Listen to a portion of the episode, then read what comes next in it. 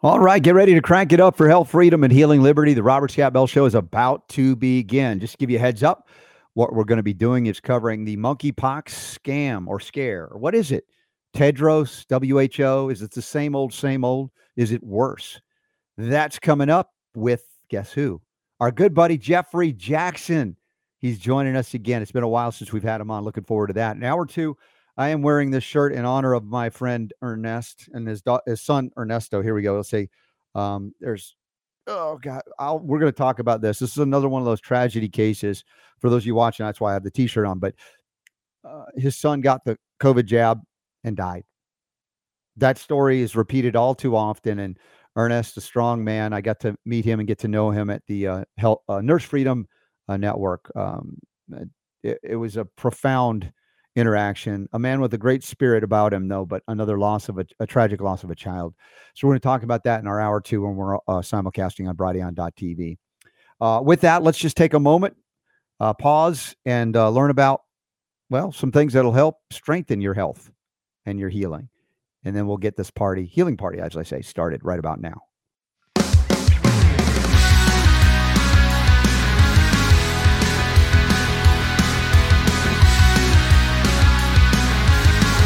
The Robert Scott the Bell Robert Show. Scott Bell Show. All right, as we uh, start today's broadcasts online and all over the world, or later when you hear it on a podcast site, uh, just, you know, I put myself out there as an example for health and healing. Not to, not to be a, a guru, that famous word G U R U, not to be that, but to to share my journey to healing. As you've heard, for those of you who've long time been with me, if you're new, I was a sick puppy. Let's just say it that way. The first 24 years of my life, in fact, I was chronically ill. Not to, not to say I didn't do anything, I couldn't do anything, but lingering chronic ailments and illnesses from the time I was a baby on through my young adult years. And I was thinking about all the things that I can do now in my 50s that I couldn't do the way as well as I can do today. I'm like, I'm thrilled about that, genuinely excited. I'm like, I want people to do that or better. And so I, you know, look, it, the risk is, of course, if I ever get a cold or a flu, it's like, oh yeah, well that guy's uh, he's he's making this stuff. But you know what? When I don't feel good, I tell you that too. And if I don't, Super Don will. so as we crank it up to get you uh, perspectives on health and healing, uh, I just want to uh, say, Super D, you'll be happy to know that I only won the Chow Max Out Championship for the gym that I go to, the one down the road, the same owners. I'm in third place there. So I didn't win in both. I thought I did, but Saturday, a couple of young guys. One of them, one of them is one of the trainers. He's in his twenties, and another was a beast that's in his twenties, and I couldn't beat those two guys. Other than hmm. that, everybody, I, I got the max out. I team. really got in your head, didn't I? no. I love, I love, I love that you give me grief about that, and I don't mind. No it. muscle shirts on. Yeah. No, no. Can't you wear my know, muscle tees Not like doing your Arnold Schwarzenegger like pose as you walk up to the webcam. Right. So Yeah, I like I, that. but it also provides for me an ability to say, "Hey, look, these are the things that I do. These are the results," and test it out versus you know when I wasn't on certain things. So I, I like to put myself out there, say, "Hey, this worked. This didn't work. I don't notice anything." Uh, in regard to the cardio miracle we've talked about, that really took up fitness levels for me. For you, Super D, it's helped you a Good lot with a lot of things, right? Good stuff. Yeah. And then No, the only recent thing since the last six months ago, um, challenge of the week that I did, where I had, I think like between 1700 and 1800, upper 1700s in terms of reps in nine rounds. That's how I kind of know where I, where I was. This time I did like 1978 reps. So I was up over like almost 200 more than before. So, and this is what I incorporated since then. That was the IGF one that we got from Christopher Key. So I just say, look, I'm giving you some insights into if you want to achieve certain things, these are the things that are working for me. And that's why I share that with you. Uh, and yes, it's fun to win the thing, but dude, I'm not going to win next week. This week, I'll tell you why. It's a crisscross jump rope. I am not coordinated enough to do a crisscross jump rope Ah, where you have to cross that's like a. Rocky Balboa thing there. Well, it's like your feet have to do stuff that my feet don't do. I'm No? like, Oh, not okay. even, but I'll just do the regular. I can win in regular jump rope, but not like that. So anyway, I, I just brought that up as we kick in the, the, the new, uh, the new week here. And also, uh, we're, we're working on it for those of you procrastinated on the Zeolite that we got a $5 deal for you, the clean Zeolite. And I've been taking it Um, my wife has noticed some things happening for her and my daughter. For me, I, I'm not noticing anything personally on that. That's this is the Pure Body Extra, the Advanced Cellular Detox. I know Super Don, you've got some on two of your grandkids that are on the spectrum, so we'll be glad to hear when you have more information about that. Uh, but for five bucks, there's really no risk, and that includes free shipping for those of you in United Kingdom, New Zealand, Well, Australia, Canada, and America. We we can officially say at this point Yeah. that we have because listen, there there were a lot of people asking a lot of questions, Mm-hmm. uh, and did not get did not get in on the on the special deal that ended Okay. Sunday.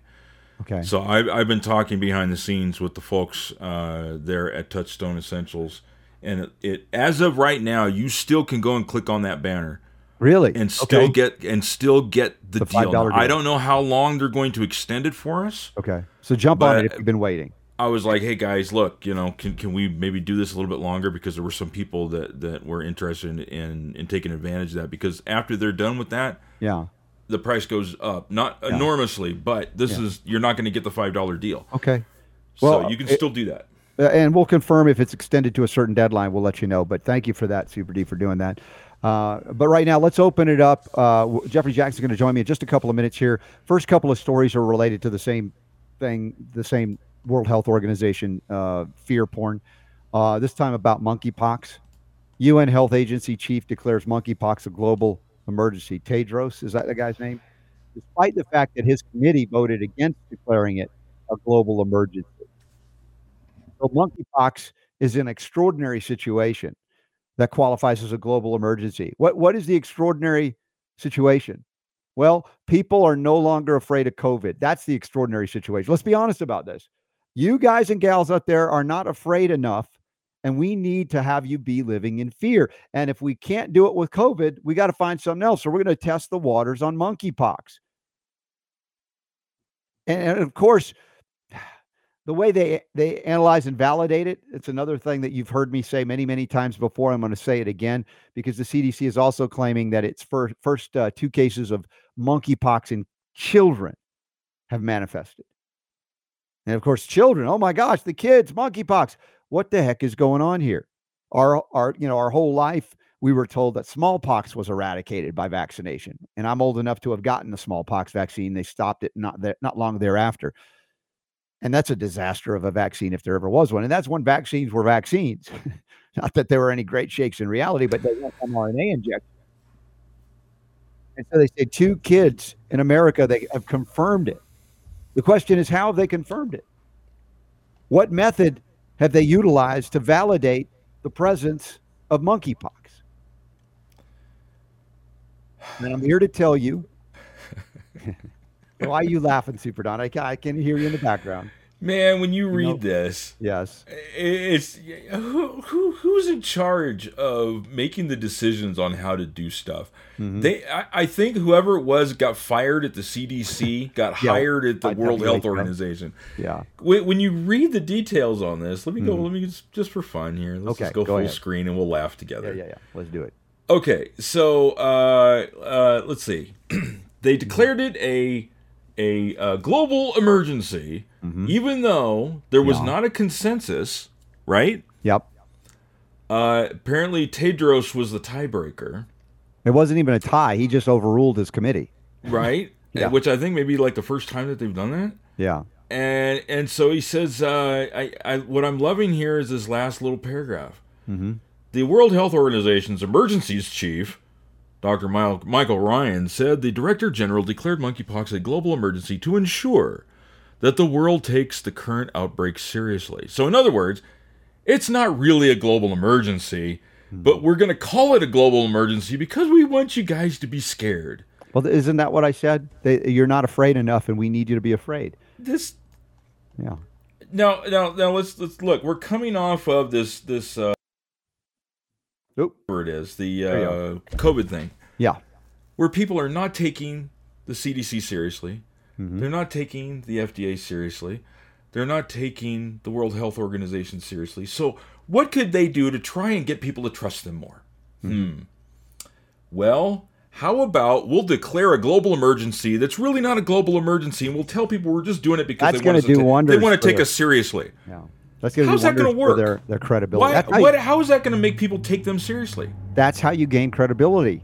Super Don, don't you know anything about PR? You just make stuff up and you say it loud enough, repeat it and repeat it, and you suddenly you're the, credible. The reason why we did this is because we want people to take the outbreak seriously. So really, you're telling me that after all this COVID crap we just did, Mm-hmm. that if the World Health Organization goes emergency, that suddenly people are going to go, okay, we believe you now. Well, people in L.A. and New York, maybe yes, Chicago. Is this not? Isn't that the, the, um, the little boy crying wolf? I mean, how many times are we going to see this happen? And they're going to keep doing the same thing, thinking that people are going to take them seriously. Well, I think Nobody's going to take this seriously. Super Don, I think this bodes well because we're seeing evidence of the the major cracks in the the fear porn working. It's not working as it once did. And and we know they, they still have Marburg and, and Ebola and eye bleeding disease. I mean, they're going to pull out all the stops they can. They'll, they'll have John Why don't they just go straight to Ebola? Because I think that's about the only thing that's going to work at this point. Because people have watched TV, right? You know, whenever you have these these these movies, Yeah. and people get Ebola, you know, they melt and they fall apart and there's gory, you know, stuff like that. That would scare the bejesus out of people. Okay, monkeypox. not, not, not here, though. I mean, as I've talked to you about Ebola, you simply replenish selenium in the systems of the those people. Oh, and I know, but it's scary. Ebola is still kind of scary. I mean, I don't care what you say. You know, yeah, I, I could like, I could glue little pellets of selenium to my entire body. I'd still be kind of afraid of, of Ebola because it's really, at least in the movies, you well, know, yeah, I get it. It's eyeballs a fall it's- out. You know, and- it's a visual representation of something that that you know you can't see with COVID. And of course, monkeypox. What's interesting about it is that it's visible. It's visual. You see things on the skin, but is it really what they say it is? It's my point. And talking about that next, right now. In fact, let's bring him in. real our quick, buddy- yeah, real go quick, real quick. Yeah. What goes really well with this opening story is today's Uh-huh. poll of the day that went out in the in the uh, newsletter. So I just want Oh, to throw this up here real you, yes. quick. Yeah. Uh, the question put out to all the subscribers: Mm-hmm. The World Health Organization has declared monkeypox a global health emergency. What comes next? So we got a bunch of choices here. You get to choose lockdowns, masks, censorship, mandates, all of the above. How about none of the above? Nothing. People aren't going to comply or not sure. We'll check the results of this later on in the show. Well, I know where I'm at. I know where you're at, but we'll see where everybody else is at with that. So, yes, uh, sign up for the newsletter by texting RSB to 22828. Send RSB to 22828. So, once again, false claims of diseases that are not actually validated to be real in terms of the name. If we go into genus and species, whether you're talking about a virus or which isn't really a genus species scenario or otherwise, the reality, the questions I brought up from, well, decades now on radio and broadcast media is how do they get away with it? All of these things end up being pandemics of testing. Testing. That's right. PCR tests are going to play a role even in the monkeypox scam. And uh, joining us to discuss that and a whole lot more, our good buddy Jefferey Jaxen from jeffereyjaxen.com. And he's also got a Substack. He reports regularly with uh, Del Bigtree and the High Wire. And he's not too recently married. Hey, I don't know if you've been on since you got married, Jefferey, but congratulations, Mazel Tov. Thank you so much, Robert. That means a lot coming from you. We've been friends for my gosh, I don't know how long. Uh, it's coming up on a decade, maybe. Is that too long? Yeah, you were known as the most eligible bachelor in the health freedom community, and then That's off the over. market. so hard, no, hard great. stop. Um, yeah, it's it's uh, I, I- my life is great, and Mm-hmm. um, we're just trying to just trying to help people get some information out so people can make their own decisions, and that's really what I've always been doing, and what you've always been doing, and just gonna do that now with um, the support of my beautiful wife. So very excited. Yay. About Uh, well, look, she knows what you do, and she still married you. I'm impressed with her. Sometimes a little bit stressful. I don't know if she knows what she's in for, but she's Ah. she's in. oh, she's in. Well, that's wonderful. I'm so gl- glad to he- hear that, and also glad to have you back on to discuss some of these things. And we get to some of your articles recently, and also your reporting on the high wire. But as we open up with monkeypox scares, Super Don is, you know, has kind of laid it out there. He's like, this is just so absurd. But he says, why don't they go for Ebola? It's scarier. Yeah, I Mhm. agree. I think uh, you know maybe they're thinking they can get away with something less scary before they go to the worst scary thing. Even though I'm not scared, and I don't want anybody to be afraid, based on what I know of the reality of manifesting these so-called diseases uh, Mhm. nutrient deficiencies and other things. Uh, but what do you see on the the monkeypox? I mean, are they, are they still going for PCR validation? That's what I'm seeing. Yes. Uh, you know, a couple data points here. Like Super Don said, 11 to 3 was the vote of the, you know, it reminds me of the FDA's independent expert committee, the VRBPAC committee. Mhm. They don't even bother to convene those things anymore. They used to, they used to really uh, have a big to do around these committees before uh, you know a drug is approved or experimental vaccine is approved. We we see these now. They don't even bother to to look at their experts anymore. They just by decree by press release, the Mhm. FDA says we're going to basically give these EUA shots to kids now and to infants. Uh, but uh, uh, you know it's kind of what Dr. Tedros. I'm sorry, not Doctor Tedros did he he's the the committee that they used to kind of go over this it was convened in early or i'm sorry in late june and they didn't see that there was a case for this thing to be a international emergency or emergency of Mhm. international concern but then there was an 11 to 3 vote saying like i don't think it's still still now an emergency and he said that's great thanks for your time i'm going to make it an emergency Anyway, And- yes. you know again this is what we know about this it's a self-limiting disease there's Mhm. been no deaths. Um, it's not, although two children have uh, contracted this that we, we've heard, it's typically not something you would see in, in children in developed worlds. Um, so the question is, where is that coming from in the kids? That's a whole separate story. But Mhm. a study out of uh, Queen's uh, College, I, b- I believe in um, the UK, found that 98% were bisexual or gay men that were co- contracting this. So there's a lot of questions here. Obviously, it's a small subset of a population that is great for disease prevention because Mhm. now you know like where to target if you're trying to mitigate these. But you know, to, to declare an emergency for the entire world, I- I Mhm. mean, I guess it checked off some boxes, but not enough for the expert committee. And what was really interesting is, it, you know, as we've seen so many times, when these emergencies are are put forward, green lit, so to speak, the vaccine truck rolls up and the contracts start going. So Mhm. we're seeing millions and millions of, of vaccine doses being purchased by the Biden administration, also other other. It's uh, it's uh, uh, what would we say? Uh, a gift to a, an industry that's just on its last leg, barely hanging on, can't profit. The, Yeah. the vaccine industry, billions and billions to the trillions level, and it's just basically taking money from directly from the U.S. taxpayer, whether it's directly from their tax money or the inflationary processes within the Fed, to lay off a debt on future generations that can never be repaid. Uh, we are dealing with uh, absolute an economic scam, and that's why we. What do we say about the uh, the the the monkey pox? It's money pox, right? You've heard that Right. money pox. It's really about money pox, and and I question it too in terms of manifestation manifestation in anybody, including children. Uh, could it be an adverse event due to COVID injection, the mRNA? Because we know as we're learning more and more about the uh, the trials, what they found out, what adverse events were included, skin issues, rashes, Mm. and other things that could mimic almost identically any pox you want to throw out there. Part of the mix, and that's something that they will not acknowledge as they go. Oh no, no, this is something different. And here we have PCR to prove it, as if that That's a- proves anything. Yeah, that's a great point. And the CDC was caught changing the website. Um, you can go back to the Internet Archives. I believe reported on this on the High Wire, but they sh- they changed some of the symptoms about when you should really seek treatment and what doctors should look for. So that was really interesting. Um, but the other part on this vaccine, it's a, Jan- a Jynneos vaccine. It's from Bavarian Nordic, Hmm. and it- it- we had a unit director at the WHO. He's the unit head of global infectious hazardous preparedness at the WHO. His name's Tim Nguyen- Nguyen. And he came out during, you know, Tedros basically said that same press conference, we're declaring this a, a national emergency or international emergency of concern. Mhm. And Tim says, Oh, by the way, I just want to add this. We have uncertainties around the effectiveness of these vaccines because there's a couple generation vaccines, there's a couple of them. And he said, We're going to just consider everyone taking these, you know, in this current emergency part of the clinical trial. Have a nice day.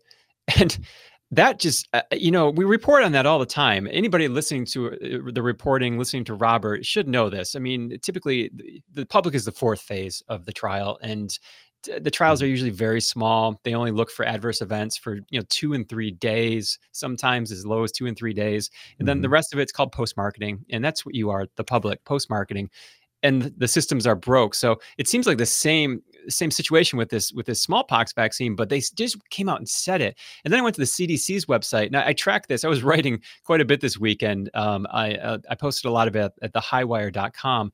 But I, I went to the CDC's website, and they say in no uh, unspecific language, we do not know if Jynneos will fully protect against monkeypox virus in this outbreak. Mm, yeah. They they say it right there. So the effectiveness is a big question mark. And in the trials that were used to the license this vaccine, they had about 18% of people that had the markers, the troponin uh, levels of their heart markers up, meaning there's damage to the heart. Um, mm-hmm. They weren't able to, to have full-fledged myocarditis but that has been an issue with smallpox vaccines um, throughout the generations is myocarditis so now you have an issue you have a smallpox vaccine that's going mm-hmm. out there and an mRNA vaccine that's going out there to you know a younger crowd. I think the average age in that study was like 38 were the people that were catching this thing. So you have a, a younger age group that's already at risk from the mRNA vaccines with myocarditis, and you're popping mm-hmm. this Jynneos vaccine on top oh. of them for a very again, it's a self-limiting limiting disease, this monkeypox, and it is um, you know there, there's obviously things that can be done before the vaccine to to circle this off if in case this is an outbreak.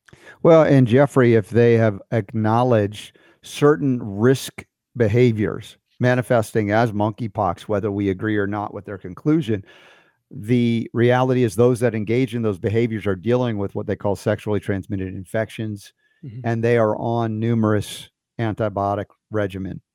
Antibiotics alone are enough to devastate the immune system to drive you into what's called AIDS interestingly right. enough, with or without a so called test that says you've been exposed to a retrovirus or any virus.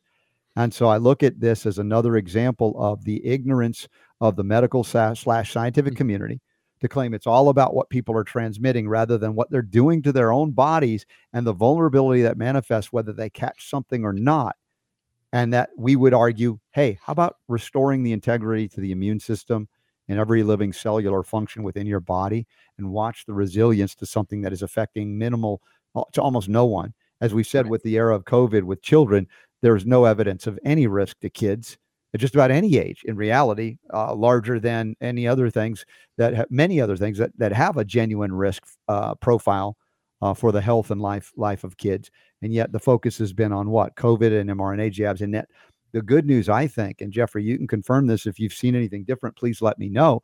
One of the earlier reports since they went ahead and EUA authorized uh, the COVID jabs for six months to five years of age is the lack of interest, the lack of uptake, the lack of parents running in mass to pediatricians' offices to get the COVID jab for their six months olds through toddler years up to five years of age. One report said maybe 2%. I'm thinking they have failed so miserably and they've succeeded at what we've been trying to do is raise awareness of the danger of these jabs and others but where we couldn't reach the people they have by their overplaying this risk that clearly isn't a risk for their kids and i think parents are figure, figuring it out or have figured it out Right. And I, I, wrote an article about that um, titled More Parents Believe in UFOs Than COVID Shots for Their Children. And this was, those are the words actually, not of myself, but of uh, Johns Hopkins um, public health professor, Marty Makary, who said that when he was looking at the numbers. And at the time he wrote that his, his article, he said 2%. Uh, I checked with the American Academy of Pediatrics right before going on air. Their latest mm. numbers is only 4% of,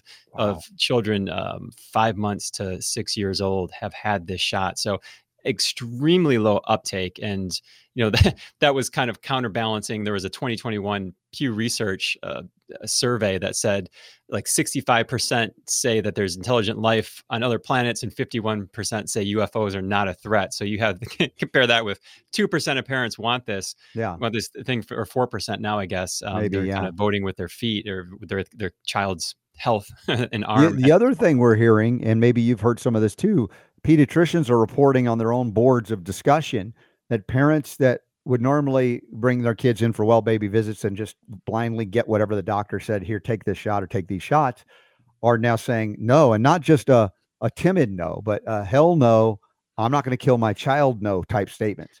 Mm-hmm. and and not plowing or cowing down to their authoritarian attempts to intimidate because they're doctors. It's sort of like the word is out now and the parents are not not backing down Yeah, and we've covered this several times, and this is a story that's going to, I think, really hit some breakaway speeds come winter. Is this this distrust because the um, the this the system, the public health agencies, the NIH, CDC, and FDA, which are now having a, a serious issue of morale with inside. They're they're losing people. People are jumping ship and quitting uh, because of this. Really, be, the the last straw was this this push to just ram ram through this this uh, emergency use authorization for these childhood vaccines we're seeing it bleed over to the other vaccine programs. So mm-hmm. we're talking about mmr we're talking about the entire childhood programs. This is a really bad situation and you know anybody that was covering this could see it coming. It was already teetering. People were not trusting that. The science was not backing it that for the for the original uh, you know the original vaccines for for children and you know 70 something doses and all these mandates you know we've covered that since 2015 all these mandates pushing their you know mandating in school or just get the heck out get your kids out of school if you're not going to get the shots. They push so hard with this covid vaccine it's it's pretty much going to destroy the entire vaccination program in the united states. That's that's my humble prediction and uh, you know where that's going to lead i don't know. Typically eh, systems of control try to just control harder. They double down they double down that's all they know. Yeah. so I, I, I would love to see them meet halfway in a public square have more debates, have you know, I would love to see a, a Dr. Paul Offit come on your show, or or, mm-hmm. or, you know, God forbid, Peter Hotez or Stanley Plotkin, and just have these conversations out loud, or or mm. or uh, Barbara Ferrer from Los Angeles County that's about to mask up the whole county uh, on on false PCR tests. Basically, right. I mean, there's a lot to talk about. that These people just re- refuse to talk about, and I, mm-hmm. I, don't think they will censor more and harder. But I really think that's going to backfire. And you know, I speak for myself, and I know you too. You'll be I, you'll mail out letters by hand if you hmm. have to. The the message won't stop. I mean, messenger pigeons. Let's do it. well, they're defeating their own, uh, let's say, intent to jab everybody. Uh, this was always a risk that I think I don't know if they calculated it or they felt like we've got no choice. We've got to push this all for all it's worth because we maybe they focus group tested and said we're losing the people. Mm-hmm. And so rather than assess why, because you know there, there are so many stories we've covered. It's like we can't figure out why people are not vaccinating like they used to. Like we'll tell you, we're all volunteering that information. It's not a mystery. You just don't want to know the answer because the answer is not answerable by you. Right. Any answer you give will lead to, as we've seen, more people discovering the truth. And uh, this is something as they push or clamp down and that's like the poll question of the day. Super Don sent out. What do you think is next? More mandates, more, you know, all, on and on. They're going to shut down. They're going to lock down. I mean, the intent would be to do so because tyrant's going to tyrant. And they they love the you know the fear because if you keep people in fear, you can control them divisively, divide them, Hegelian dialect them, all of that. Yet, as we see by that two or now maybe four percent uptake among the littlest among us by the parents to get these COVID jabs for the infants or younger even, that this is not uh, going the way they had hoped or planned. Maybe they didn't foresee this. We could have warned them and told them, but they don't listen. And at this point, now what do they got? They only have the ability, as you said, to censor more, to try and push more mandates. And the question is, and I know our bias in this audience, Jefferey, and the, the bias that exists at the, the high wire with the audience pretty much engaged and aware of these things. The question is, even if we can't reach everybody else, because we don't have delusions of grandeur. We've reached a lot of people over the years. They are doing our job better for us by pushing these things. They sure are. And one of the things really to keep an eye on again is the schools. That that is ground zero here. The military is as well, but it's harder to get information coming out of the military to get to the public because it's uh, it's the military and things are secret there. But the schools are these these you know microcosms of the control of the greater. So we see this as an example in Los Angeles. So Los Angeles Unified Schools, it's the second largest school system in America. They just were struck down two weeks ago. It was a father and his son, 12 year old son, who eh, the, the school system, not the state of California, which should be making the laws. The school system said, we're so big, we're so powerful, we're going to make our own laws within this within these walls of this school. And in, in our in our world, we want every kid that walks in the door to have a vaccine, even though the state of California did not make that law. So that was that was what the court ruled. Said the state needs to to there's processes, there's legislative processes for this. You're basically skipping that. You can't do that. This it's done. We're we're not having. You can't do this for those kids. So you're seeing that with the masks now. So San Diego Unified School District, another obviously large school district in the United States, is has implemented the mask mandate on their kids. So as you've said for so many years, homeschool obviously number Mm-hmm. one but if you can't homeschool there's a legal route here there is a legal route because these schools are acting as if they're they're they're literally their own countries and they're making their own rules so this is this is a, a weak point that has been pressed on with with success over Yeah. the last maybe six months or so to really finally rip off these restrictions that have been hanging around since the pandemic is over and remember hhs xavier becerra the the secretary there he announced this this emergency the pandemic emergency in the united states will continue for another 90 days. That was his 10th re-up of this emergency. And why are they doing that? Well, there, you know, there's a lot of conversation. Well, it's to extend people on Medicaid. Well, it's to keep people allowing them to get telehealth because you know there's a mental health crisis, perhaps brought about by the lockdowns. Mm. And but the biggest thing is that EUA. So if there's no more emergency, there's no more emergency use authorization vaccine. So all what does of that the leave jabs us? go away. Yes, all Every of them one of them away, except Pfizer and Moderna. Pfizer Mm. for eight, uh, for for twelve and over, and Moderna for eighteen and over, and that's it. You're done. No more boosters. No more kids vaccines. No more infant vaccines. It's all over. That market is gone, for that matter. Just two vaccines. And you think you think the the adults that have, have been boosted to the gills are gonna come back for? I mean that that literally kills the entire market overnight. destroys it overnight. But you say Pfizer, Moderna. I'm thinking, are you telling me these are approved beyond EUA? Because if we list Comirnaty, that's not Yeah. on the market until it gets voted on by uh, ACIP and CDC to get the uh, liability protection. You you won't be able to find it anywhere. Are you talking about those two? Exactly. Yeah. So uh, Comirnaty and then Spikevax is Moderna's uh, name for their vaccine. But that is a great point. These vaccines, they're like phantoms. Where are they? Why, why are we, what are we talking about here? So uh, there's, if this EUA goes away, which you know it won't, but if we had perhaps some better leadership, this could be a, a really easy end to this without a lot of, um, a lot of, not a lot of pain for the public. Well, and it comes down to the compromising of senators, of representatives at the federal uh, level, but also the states. You know, there are attorneys general now that are pushing back in certain states on certain issues. I don't know if they've, uh, if there's been a particular suit yet from the state to the feds to go, the emergency is bogus. Uh, that could be interesting. But there are so many legal challenges on every level that we couldn't, I don't think we could cover them in a year. All of them that are going on that are not- hitting the the let's say mainstream media, much less even some of the new media uh, that are pushing back. So there's a lot of attacks where this thing is leaking everywhere. Absolutely. And one of the really interesting ones I have in my notes here the Missouri and Louisiana attorneys generals are looking at the Biden associate, uh, the Biden administration.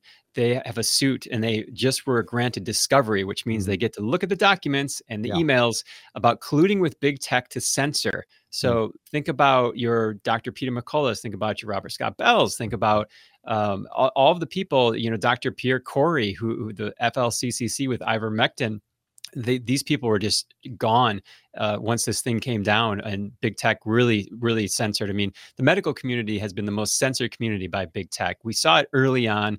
You know anybody watching this eh, i'm going off on a little tangent here but it's really Mhm. important because this this is the double down. We're, we're the, we'll experience it very soon if not now. Anybody watching this they pick these big targets to censor to in order to make it more palatable to disappear people so to speak Yeah. off the the digital public square so if you remember years ago, we had Milo, Milo Yiannopoulos, this this flamboyant person who where has these really strong opinions about things and uses tons of profanity. Well, clearly, censor him. I don't care. Whatever. Then we have Alex Jones. Censor him. I don't care. You know, whatever with that guy. Hmm. But look at this. It's it's coming back around, and because of that precedent, the medical Hmm. community was squashed. So there, there was already this apparatus that was Yeah. breathing, and and his tentacles It- were everywhere. And once the the COVID started, it was gone. It's, it's Yeah. gone. It's gone. It's out the gates. Jefferey, that is the point of uh, standing on principle. And that principle is freedom of speech here, you're just bringing up. That those people like Yiannopoulos or Alex Jones or others, let's just say there are people that don't like those people and they just like disagree with them with, with great vigor and like, oh, yeah. And then they cheerleaded their removal from broadcast media. And now, as you said, the inevitable happens. then the, the, the precedent is set and they begin to sneak out more and more and more. And at that point, then they come after you. This is the great, you know, poem out of, uh, you know, World War II Nazi Germany. First, they yes. came for the trade unions, the communists, and the, and the Jews. And then there was nobody left to speak for me because I didn't speak up at any of those points in time. And this is happening first via freedom of speech. But then what's next? We have uh, Scott Schara and Vera Sharav teaming up. And we had them on last Friday. Vera Sharav, Holocaust survivor, Scott Schara, whose whose daughter Grace was DNI DNR'd, uh, do not mm-hmm. resuscitate, uh, yes. and and killed in the hospital. Among many, and, we're going to feature another uh, parent that lost her uh, lost his son, Ernest Ramirez, in the second hour here, and we see that it's it it starts quote unquote innocently enough, even though if you are on principle, it's not innocent. It's never innocent to censor these things.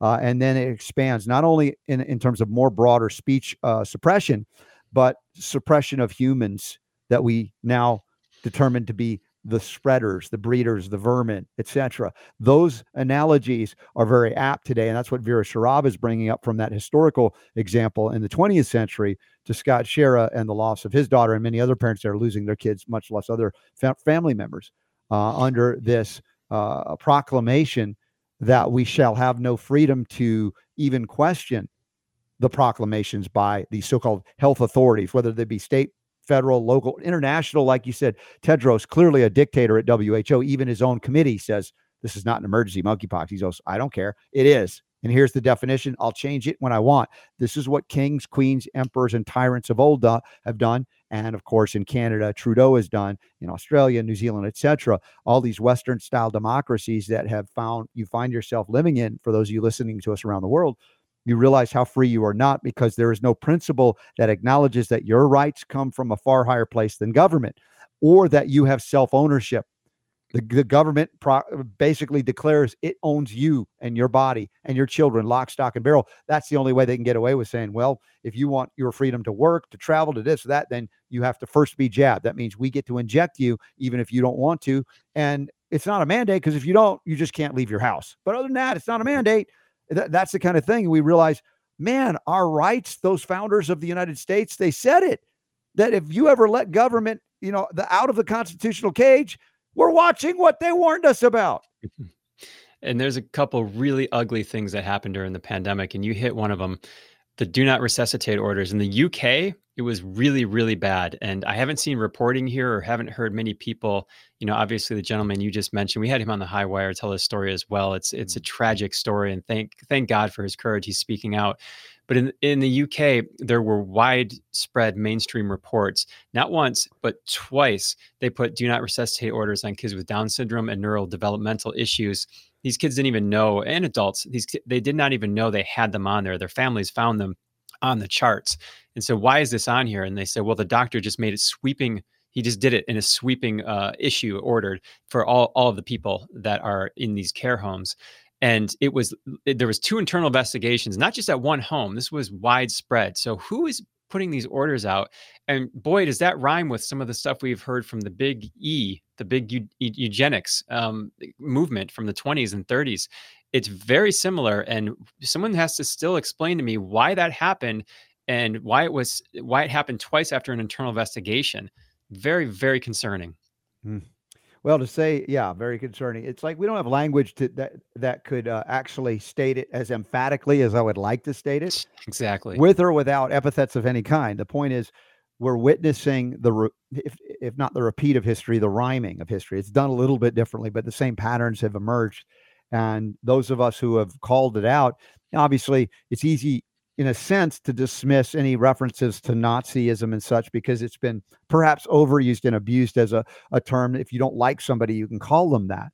But it doesn't make the valid, you know, it doesn't invalidate the references. It's just mm-hmm. a matter we need to go a little bit deeper than the the one word and explain, as Vera Sharav is doing, for instance, how it led up. What are those things? What are those parallels?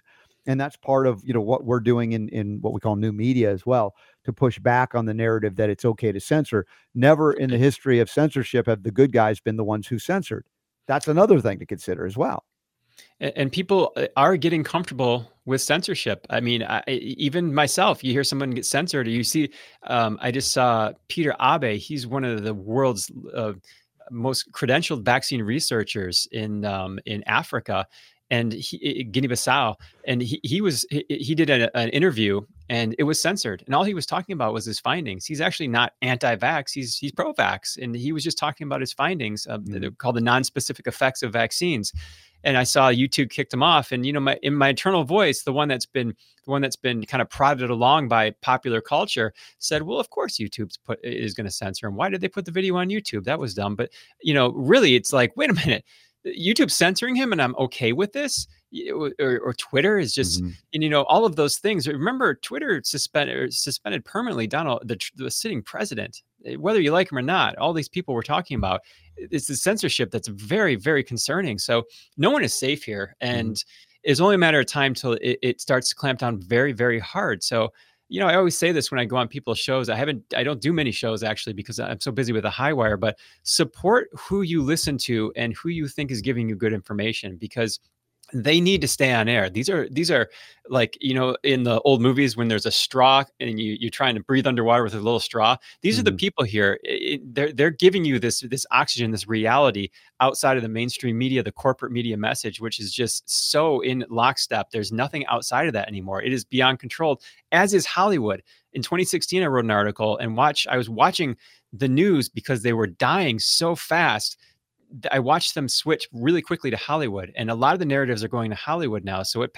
you know, the the, subconscious has no firewall, so it just mm-hmm. bypasses the subconscious, and people just think it's their idea when they say stuff. Of course, the COVID vaccine works. Of course, we we've had a pandemic for two, almost three years now. Of course, it's an emergency. All of these things come through, and it's really important to have someone. And it only takes one person saying truth. That's why when they go after someone so hard, when, mm-hmm. and, and you think they're going, it's it's naked authoritarianism. Why would they try to censor this person so hard when they're just a small person? And it would it would behoove them just to leave them alone because now we can see these authoritarians work in the out of the shadows and in the light but they have to. Any piece of truth, one little piece of truth, no matter who you are out there listening, will, mm-hmm. will shatter a, a multi-billion dollar media yeah. narrative that's how dangerous it is so at some point they're going to have to hit this like do the whack-a-mole like an mm-hmm. octopus mm-hmm. and they're going to be outnumbered because so many people are speaking and reporting and writing and talking mm-hmm. it's going to be a really interesting we, time we have gained so many allies from the mm-hmm. allopathic world from the medical world they used to dismiss us you know eh, they didn't really look at it but they just said oh yeah that's one of those and yet now they're speaking as directly and forcefully on some of these subjects as we have for years, sometimes even more so because they've been on the inside and they're so disgusted now. Finally, uh, you talk about. You know, I have, I have, a funny story to tell about that. I, I, mm-hmm. without dropping names, I, you know, in the earlier days of the pandemic, and still today, I reach out to guests for to sometimes for the high wire, mm-hmm. and I reached out to a couple doctors. Everyone will know the name of them. They're very prominent now, and at the beginning of the pandemic because they were saying some stuff that w- w- was very um, astute. And I said, you know, I talked to them. I talked to their secretary. Would you like to come on the high wire? Yeah, we'd love to. And then I'd get a email back.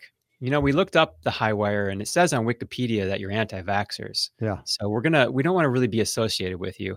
Fast forward, it took one year for this particular person I was talking I'm talking about mm-hmm. to come around full circle. And it, it, this person is a major major communicator in the space mm. now and it's really yeah. funny you know we've I, I when i say we I, you know it's, you've been working at this longer than i have and there's so many other people Jon rappoport i mean all, i can go on forever hmm. we've created this bubble this space for the medical community the the the allopathic medical, mainstream medical. To come out and talk what they're seeing. Yeah. Yes. They can't do it anywhere else. Isn't that They can't do it anywhere else. So, yeah. you know, for better for worse, warts and all, these doctors have shown up and there's a lot of them now, mm-hmm. um, and, and nurses and healers. And they may not be perfect, but this is the space we created and they're in it. So it's it's time to move forward now because we have these allies. I remember my, my, my first article I wrote, I think it was like in 2014. It was uh, doctors and nurses, medical civil dis- disobedience is the way forward, and we we had been calling on them for a very long time. So they're mm-hmm. here, and uh, that's yeah. hopeful. Yeah, they're stepping it up, and even some that were just tentative a little bit at the beginning, as you pointed out, suddenly came over, and now they're very outspoken in many cases. So these same people you're talking about, we've had on many of them on the show they're actually not afraid to say, and you know what? Never going to vaccinate again. Yeah. not going to give it to my kids. It's done. I'm over. So it's opened them up to the things we have seen because we didn't have the harsh conflicts of interest or economic uh, reliance on certain systems that kept them in tow, so to speak, or in line. Right. Um, other expansions of, as you talked about, the the increasing uh, suppression of speech, free uh, First Amendment violations.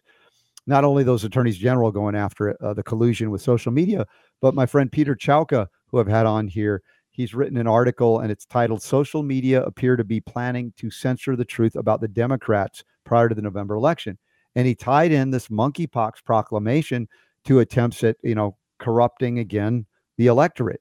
And guess what? He got tagged and censored off of social media. And it wasn't about COVID. It wasn't about COVID vaccinations. It was a discussion about politics. And suddenly mm-hmm. talking about political strategies now is that's okay as well to censor, to suppress. That to, so to your point, it's not even close. They're just going to keep reaching into other areas because you guys and gals out there, not necessarily in our audience, but you know who you are. That if you're just on board, you didn't stand up and say, "Not on my watch," when you could have. And soon they'll be coming for you unless you stand up now before it gets worse. And that's the truth. And what does that stand up look like? It looks different for everybody. I used to be a person that would listen to shows and not be out front. I didn't do that. I haven't been doing this my whole life. I, I, I kind of um, worked on my craft, became a writer. I started out as a blogger, and then I did some interviews um, early on, and then I had a, a, a website. And you know, Dr. William Thompson from the CDC whistleblower came along, and the rest is history. But eh, you know, I know that I know that feeling. You're sitting out there, and people are speaking to not just your ears, but it's hmm. ringing something in your chakra, right in the center of your heart, and it makes your belly feel kind of funny. And you think, I got to do something. I have to do something. So I don't know what that looks like for everybody. For me, it was a blogging and writing. The keyboard was kind of my my go-to, but Mhm. get, run for a school board, run for uh, a community organizer. I mean, Or run for your life Obama. if you if you don't run do for those your things. life. Yeah. yeah, you- and you know, and prepare while you retreat if that's what you need to do. yeah, exactly. Fight fight while you're retreating. Well, Jefferey, um, uh, you also now have a Substack. Is that working? I, I don't understand it fully. I know Jon Rappoport got it, and it's like it's a place where people who are writers primarily that Mhm. can actually get support in a direct way, like never before. The independent media. And Mm-hmm. are you writing there as well, or is it, are you putting video uh, uh, up there, audio? How does the Substack work for you? I typically um, I typically just do articles maybe once a week, once every two weeks. There, it's uh, I, I don't do it too much. When I have some thoughts that I want to really run with some ideas hard, I throw it there. Uh, I stick with major reporting on the high wire um, Mhm. and on the show, obviously every Thursday. Do the Jaxen report. Um, those are kind of my main outlets, my main megaphones, and the Substack is is a complement to that. Where you know whatever doesn't hit, hit on the high wire, I can go there. Um, uh, Mhm. we we have been in talks about me having uh, you know my own show, Jaxen Report, and be doing that for maybe a 20 30 minute hit with just fast news kind of a lot like a longer extended version of what i do with Del because there's so much news happening right now that Yeah. the, the stuff that gets put on the, the cutting room floor so to speak for Right. thursday's high wire show it's it's really still important and um Mhm. so uh, you know where they say like a one-legged man in a butt kicking contest that's kind of how i feel right now what what was the sense at the uh, the the Freedom Fest in Las Vegas uh, last week or so? Uh, as far as you know, I've been uh, you know active within the liberty movement as well, but it's been a fringe part to acknowledge and recognize the freedom issue as it relates to health. Many people within the liberty movement had no earthly idea about the corruption of big pharma and big government, even though they are suspicious of big government. But they also kind of set aside like a blind spot or a cognitive dissonance the medicine issue, the health issue and now it, it seemingly everything that I've been saying, we've been talking about, has permeated perhaps more so. I don't know how fully, like the freedom movement at large, where they're realizing, yes, a big threat was our fear or is our fear of germs in the next disease proclamation. Yeah, all in all, it was an amazing conference and it was an amazing event. Everyone there seemed very focused and working and ready to work. Um, Mhm. I, unlike any event I've ever seen before, very focused people. Uh, but yes, the we you know the high wire we did our show live there right in the middle of the conference, so to speak. That we were kind of the big planet in that universe when it came to like the health, the conversation. Um, Del hosted an amazing panel with Dr. Malone, Dr. Urso, and Dr. Uh, Pierre Kory Mhm. and it, it was a really great conversation. I really hope the the event organizers um, share that video because it was very powerful. But, but many people asked um, during that talk, uh, Del, I think asked how many people have had the vaccine, how many people still had COVID after they had the vaccine. A lot of arms went up, and how many people are going to get a vaccine again? Still, a lot of arms went up in the crowd. So mm. the crowd, I mean, it was kind of lit when it came to that uh, or that experience or that information. They really seem to understand what was going on. Of course, you still have people that you know a couple people walked out, a couple people were kind of you know half and half with the message, but it, it, was a majority of the crowd that I saw that was really it, it open to the message, I should say. But are you saying that when he asked how many people are willing to get another jab or a booster, there was still a significant percentage of those people that raised their hand? Yeah, yeah, that's what I saw. Yeah. I was in the so crowd and saw that. We have, yeah, that's what I said. We have a ways to go. There's still blind spots within the freedom movement. Uh, and again, this is our abandoning, and over generations, it didn't happen overnight, of bodily autonomy and acknowledgement that doctors aren't gods. These kinds of things were still very worshipful, even in the liberty movement of the medical so-called scientific community as i keep pointing out even you know the Pierre Korys of the world peter mcculloughs of the world and and others and robert malone's again very intelligent people that's not my mm-hmm. dispute but they are not trained in any way exposed until recently yes to more vitalistic views of the immune system the body aspects and and or nutrition even as we talk yes. about as I yes. go out and speak. And, and to Peter McCullough's credit, he's a, he's enthusiastically, you know, every time we're together, oh, Robert, get on stage and talk more about this, you know, these mm-hmm minerals and because they don't know and, yet they are still put up as the go-to guys and gals if you will yeah. in the next round well now they're no longer invited to the table because of how they've spoken out against it but still who is going to be invited uh, you know what in the, the, pandemic group meetings whether it be mm-hmm. who cdc fda or a biden administration as we saw there was very limited uh, uh, let's say alternative views even though i'm aware trump knows about alternative views on some of these things but still the main people that are involved that are invited to the table are part of an established order of control of the flow of information and never to go outside of the pharmaceutical horse blinder, blinders primarily. So we're still dealing with that as a culture, as evidenced by what you experienced at the Freedom Fest, even as good things are happening. Right, right. And to, to really get someone in place that's going to tack that ship hard and still be popular with the public while getting, you know, obviously you're going to know they're going to get attacked really hard and smeared mm-hmm. as like uh, trying to sell horse paste or something like that. But I really like, um, you know, my personal opinion. I, I like Dr. Ladapo, uh, Surgeon General of Florida. I think he's been really balanced on all of those, all of those points as um, you know. Although he's taken a lot of crap from the medical community there that are not yes. with him, and so they call him the names they used to call us still.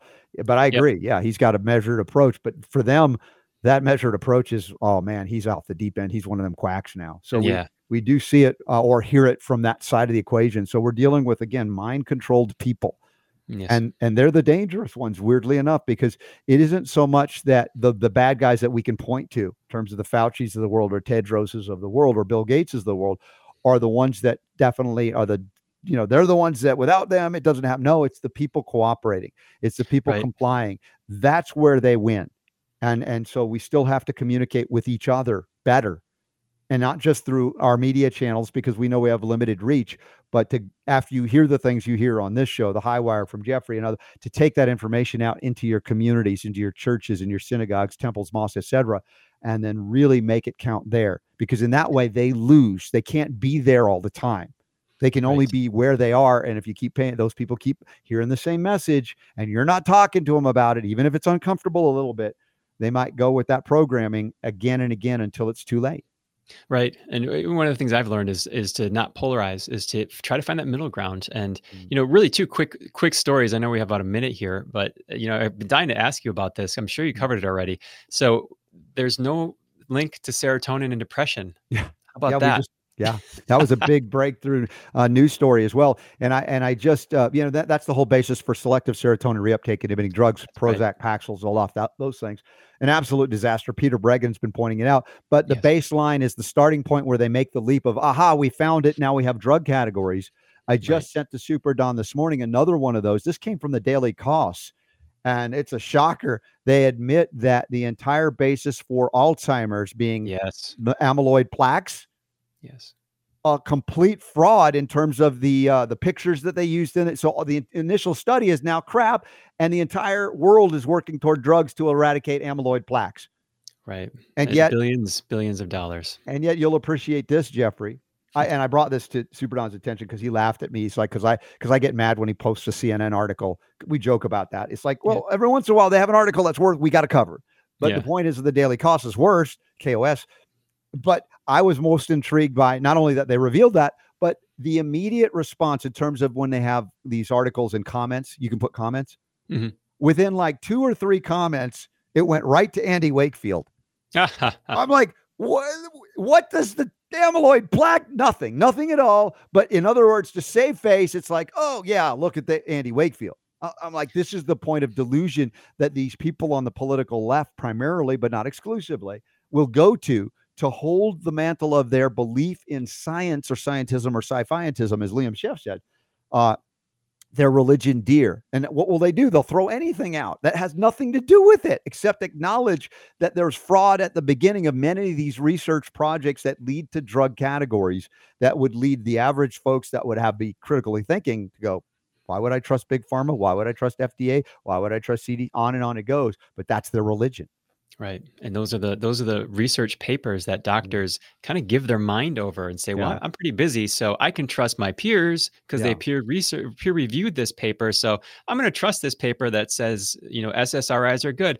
Now we're left with what are they doing? We don't know. Scams, all of them. Jefferey Jaxen, my brother, thank you for being on board today. I just, uh, I just want to keep you on forever because we haven't talked in a while. But again, congratulations on being married. Love you, my Thank brother. Thank and you. Everybody watch him on the high wire too. I'll see you soon. And um, yeah, Thursday, uh, 2 p.m. Eastern Standard Time. I'll be there. All right, cranking it up for health, freedom, and healing liberty. And here we go. We are now joined by our friends on Brighteon.tv. Just had a great hour with our good buddy Jefferey Jaxen. You know him from the High Wire. And this hour, uh, I'm wearing a T-shirt in honoring a little Ernesto, the son of uh, Ernest Ramirez. And we're going to be talking about another uh, tragic circumstance where a parent trusted the science, the doctors, on and on it goes, and subjected their child to allowed a doctor to inject this mRNA stuff. And this child is no longer here on this planet.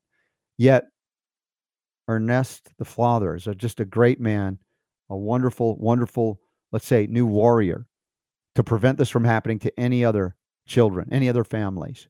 And we plan to hear from him in hour two on our simulcast here on the Robert Scott Bell Show. Come on over to robertscottbell.com slash listen for the live chat room and text RSB, my initials, text RSB to 22828 so you can be part of the daily newsletter and poll questions. We'll let you know about that as well. Thanks for being here. Let's get this party started right about now.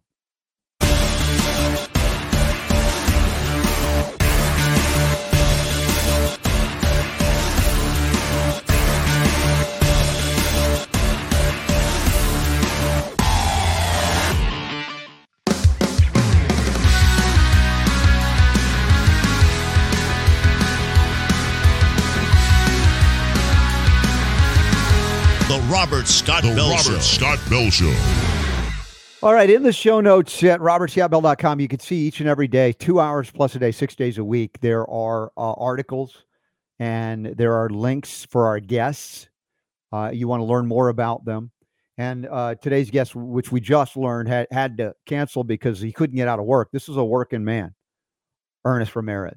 And as I said, I, I met Ernest initially at the uh, Nurse Freedom Network, also through my friend Kevin Tuttle and Scott Schara. Scott, who, as, who, as you might know, uh, his his daughter Grace was killed in the hospital during COVID protocols. They put a DNR on her. We just had Scott on with Vera Sharav on Friday's show talking about the eerie parallels between uh, the rise of the Reich, the Nazi Germany scenario, pre World War II through World War II, and what happened. And the, the reality is, you know, you didn't start gassing people overnight.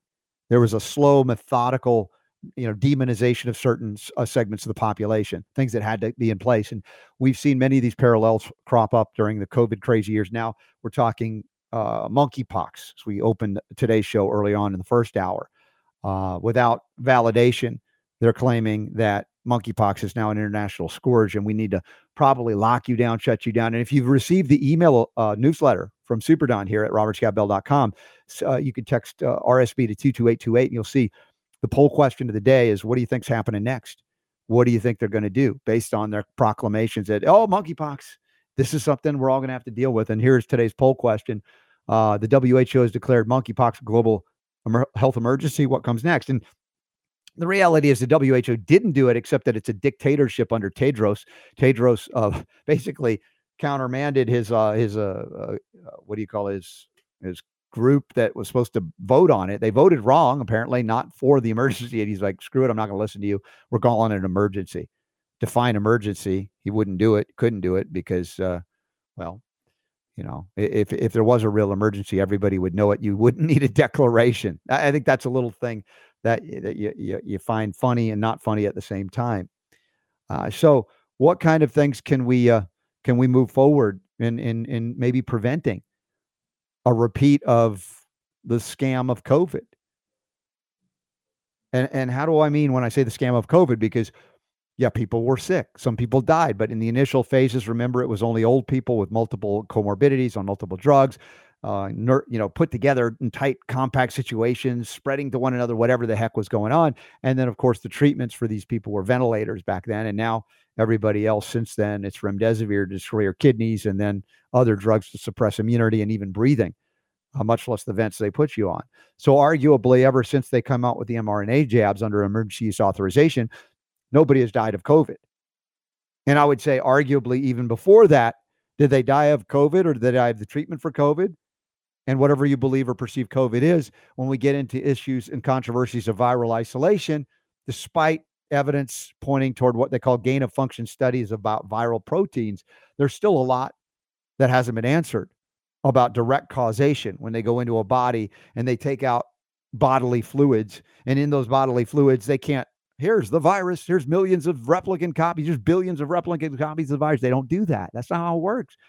It's not like they could take, uh, you know, a urine sample and find white blood cells elevated necessarily that point to, oh, we also uh, did a bacteriological assay and we saw indeed there was, you know, name it, staph- staphylococcus or something uh, along the. I mean, that that's it's not a lot of controversy. Yep, they found it.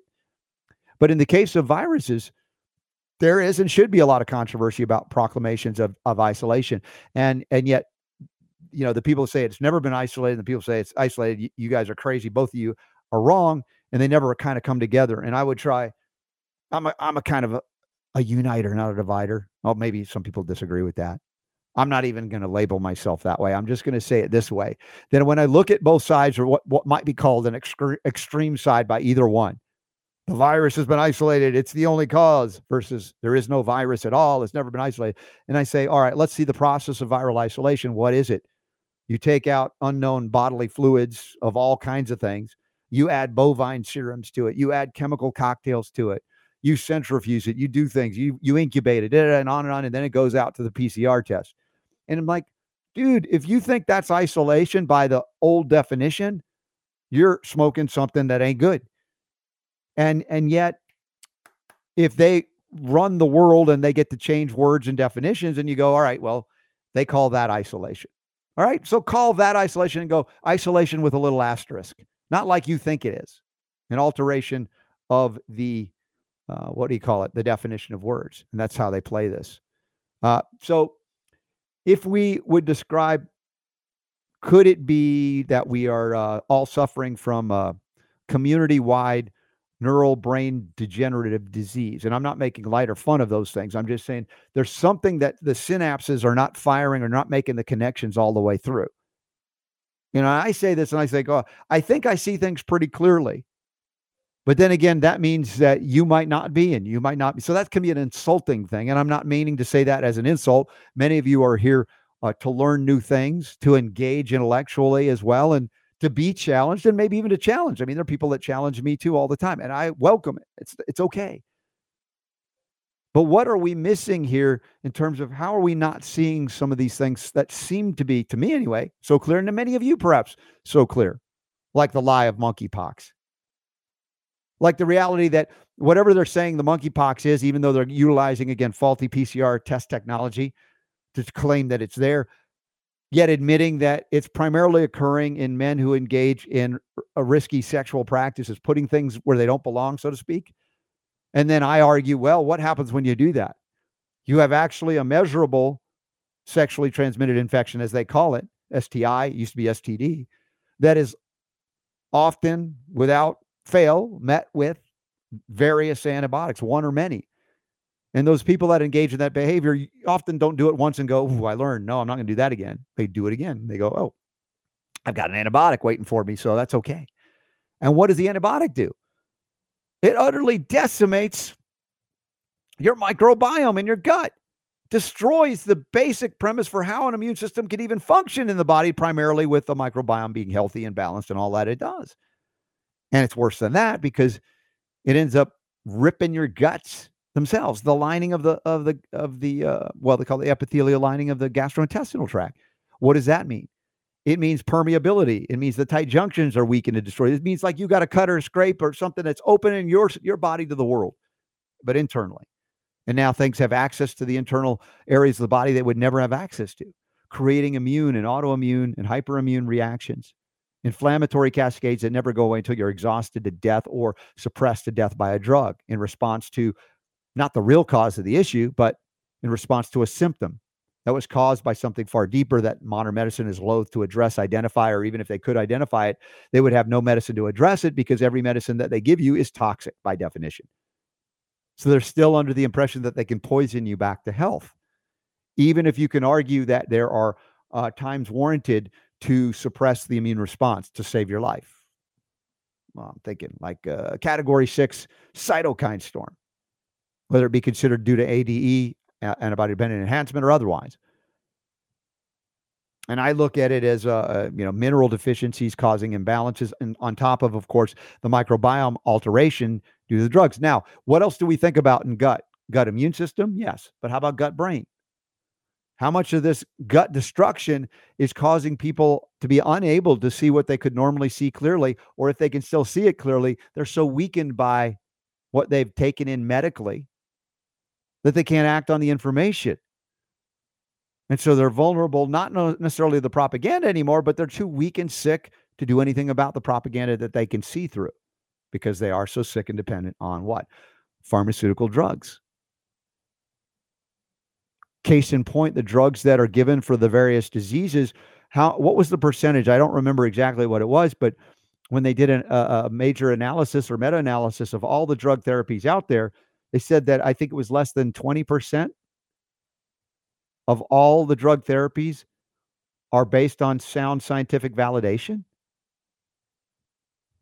And yet, the same people that I mentioned in the Daily Kos article, and I'm going to bring that up right now. I hadn't planned on it, but since we've got time, um, this is from a, a, a, newspaper or online thing I would never ever normally read because it's just so disgusting. The things, the conclusions they draw, and their agendas are all you know, based on collectivism, communism, socialism, and and individual rights don't matter. They they don't. In fact, they, it, when they're inconvenient to your, their desires, they they claim that those rights don't exist, or that your rights come from government, which is absurd. This Daily Kos website, it's as left leaning as left gets. And it's not that I don't have friends that lean left or that I don't have in my libertarian perspective some things that might be considered more left of center. But they had they published this article, and I saw this, and I sent this to Super Don, and he laughed because I complain when he gives me a CNN article. I'm like, you you complain when I give you a CNN article. What is Daily Kos? Are you kidding me? But I was most intrigued by the response to it. But before we get to the response to it, let's look at this. Two decades of Alzheimer's research may be based on deliberate fraud that has cost millions of lives. This is by a, a author named Mark Sumner, Daily Kos staff. I thought, well, oh, that's interesting because by and large, the people on the left have been worshipful of big pharma, even as they claim that they don't trust big pharma. Oh man, that's uh, big corporations. Yet they have become so corporatist, and it's the people on the so-called conservative right that are questioning corporate inter- interference and influence in government. Now, not everybody. We could say that arguably on both sides of the political aisle, there are problems. I don't doubt it. I don't dispute that. But right now, the people who have been drinking the pharma Kool Aid are more often than not, percentage wise, people on the political left and the extremes of those who would basically tell everybody they have no rights to their own bodily autonomy, except when it comes to eliminating the life that's growing inside of a mother, a woman, to be a mother to be. Uh, and, and in those cases, yeah, okay, hands off. wait, no, hands in. You can do that. But otherwise, if you don't want to be injected with something that they want you to inject with, because they're of undying belief in sorcery, in mRNA injections, in fact, that they would claim you have no bodily autonomy, except when it comes to terminating the life of a baby yet to be fully engaged outside of the mom. So, this article, two decades of Alzheimer's research may be based on deliberate, maybe, maybe. Turns out it's pretty clear that it is. And he was soft pedaling it on the headline. So, he, he referenced um, Genentech's clinical trials on a drug no, named, uh, I don't know if it's got a trade name yet, crenezumab. Sounds like it's crumbling, targeting amyloid proteins that form sticky plaques in the brains of Alzheimer's patients. Remember, this is the thing that's the accepted it's amyloid plaques, it's beta amyloid. We got this down. Now all we need to do is develop drugs and drug categories to fix it. And so, uh, despite the fact that even if it looks promising in vitro studies and animal models, pretty much all of these drugs have failed miserably when it comes to human trials. And last year, according to the article, the FDA narrowly approved the use of Ad- a new drug from Biogen, that the company had priced so highly that it's expected to drive up the price of Medicare. I mean, one drug added into the mix, approved by the Fear and Death Administration, suddenly jacks up everybody's so called Medicare contributions stolen from them at a certain point in time. $56,000 a dose. And and you know all of these failure rates of these drugs have been just legendary. And it even showed that even if it can reduce amyloid plaques. And in some cases, these drugs have proven to do that. Did it actually reverse the symptoms or degradation called Alzheimer's? And in every case, the answer is no. No. But the basic foundation of belief that Alzheimer's is due to amyloid plaque is a deliberate fraud. The original studies upon which the entire industry has focused all of its drug research. It was, how, how do you say, if you read this, it's like first they talked about the imagery, the imagery that they used in the study to prove that it was amyloid plaques that were related and this is the cause. So it's always here and it means that. And those images were were doctored, funny enough, altered. And it took how many years to figure this out? This is back in 2006. Nature published this article. And here we are. What year is it? 2022 when this is going out. By the way, today's show is the 25th of July, 2022. For those of you listening or watching live, later it'll be a podcast, etc. But you find out now that's uh do the math. 17 years later that millions and billions of dollars have been invested, research, and even drugs has, have been sold. That it turns out that, yep, some people with this beta amyloid plaque are manifesting Alzheimer's. And guess what? Some people manifesting this beta amyloid plaque are not exhibiting Alzheimer's, which cause, causes you to go, wait a second. Remember the cholesterol uh, scam? They're still playing it a little bit, not as not as successfully, but how many people are on statin drugs today? Still plenty. They're still making plenty of bank on a scam half the people with high cholesterol may be inclined and have heart attacks. Guess what? The other half that have low cholesterol, same percentage, heart disease is manifesting. So if you have high cholesterol in both groups, what does that say about cholesterol's causation of heart disease, causing heart attacks? And in the same way, the same thing is being identified here with the scam of that original paper. I mean, that, that's huge news. Now, what we would, what I would argue, of course, in terms of brain and nervous system function and health and integrity over time, then the various neurological degradations, d- diseases are the result of the accumulation, the bioaccumulation of toxic poisons, waste products, some found in nature, like mercury and, well, aluminum, but not in the abundance that we've been exposed to it via injections, via amalgams, or other um, airborne um, exposures due to you know industrial revolution forward. And with aluminum yes it's a very abundant mineral or metal on the planet but it's always bound when found in nature primarily to silica as we learned so many times over the years here on this show and let's see do i have this I have this well the book I, yeah the book i wanted to show you by the way is by my friend dr christopher exley Imagine you're an aluminum atom, discussions with Mr. Aluminum. And this goes into the reality of these heavy metals. I include mercury in there, but aluminum's a big one related to Alzheimer's. And we have ways to address that. But those ways are so inexpensive and so easy relative to the drugs that they would sell you on patent based on fraudulent data, $56,000 a pill. Imagine if you could use nature's binding agents to heavy metals. Metals that are responding to, for instance, mercury, selenium, enough selenium in your system, aluminum, silica, get enough silica in there. Or in the case of something really extraordinary, zeolites. Zeolites that have been cleaned. In other words, if you find these zeolites in volcanic soil, you'll also find them find them bound to heavy metals because they have this ability to do that. But if somebody could figure out a way to clean those metals off of the zeolites, nanosize them in a colloidal suspension, and then give them to you in water, we would see with fractions of a penny on the on the so-called $56,000 a pill research dollar such success in undoing, much less preventing a lot of neurological degradation, in my opinion. What are those things you can do? We've introduced the last week this Pure Body Extra from Touchstone Essentials. On Friday, I interviewed uh, Eddie Stone from there, and this is amazing. A nano size cleaned up zeolite that it's so safe. I'm taking it. My wife's taking it. My kids are taking it. Four sprays three times a day. It's an advanced daily cellular detox, colloidal zeolite suspension oral spray.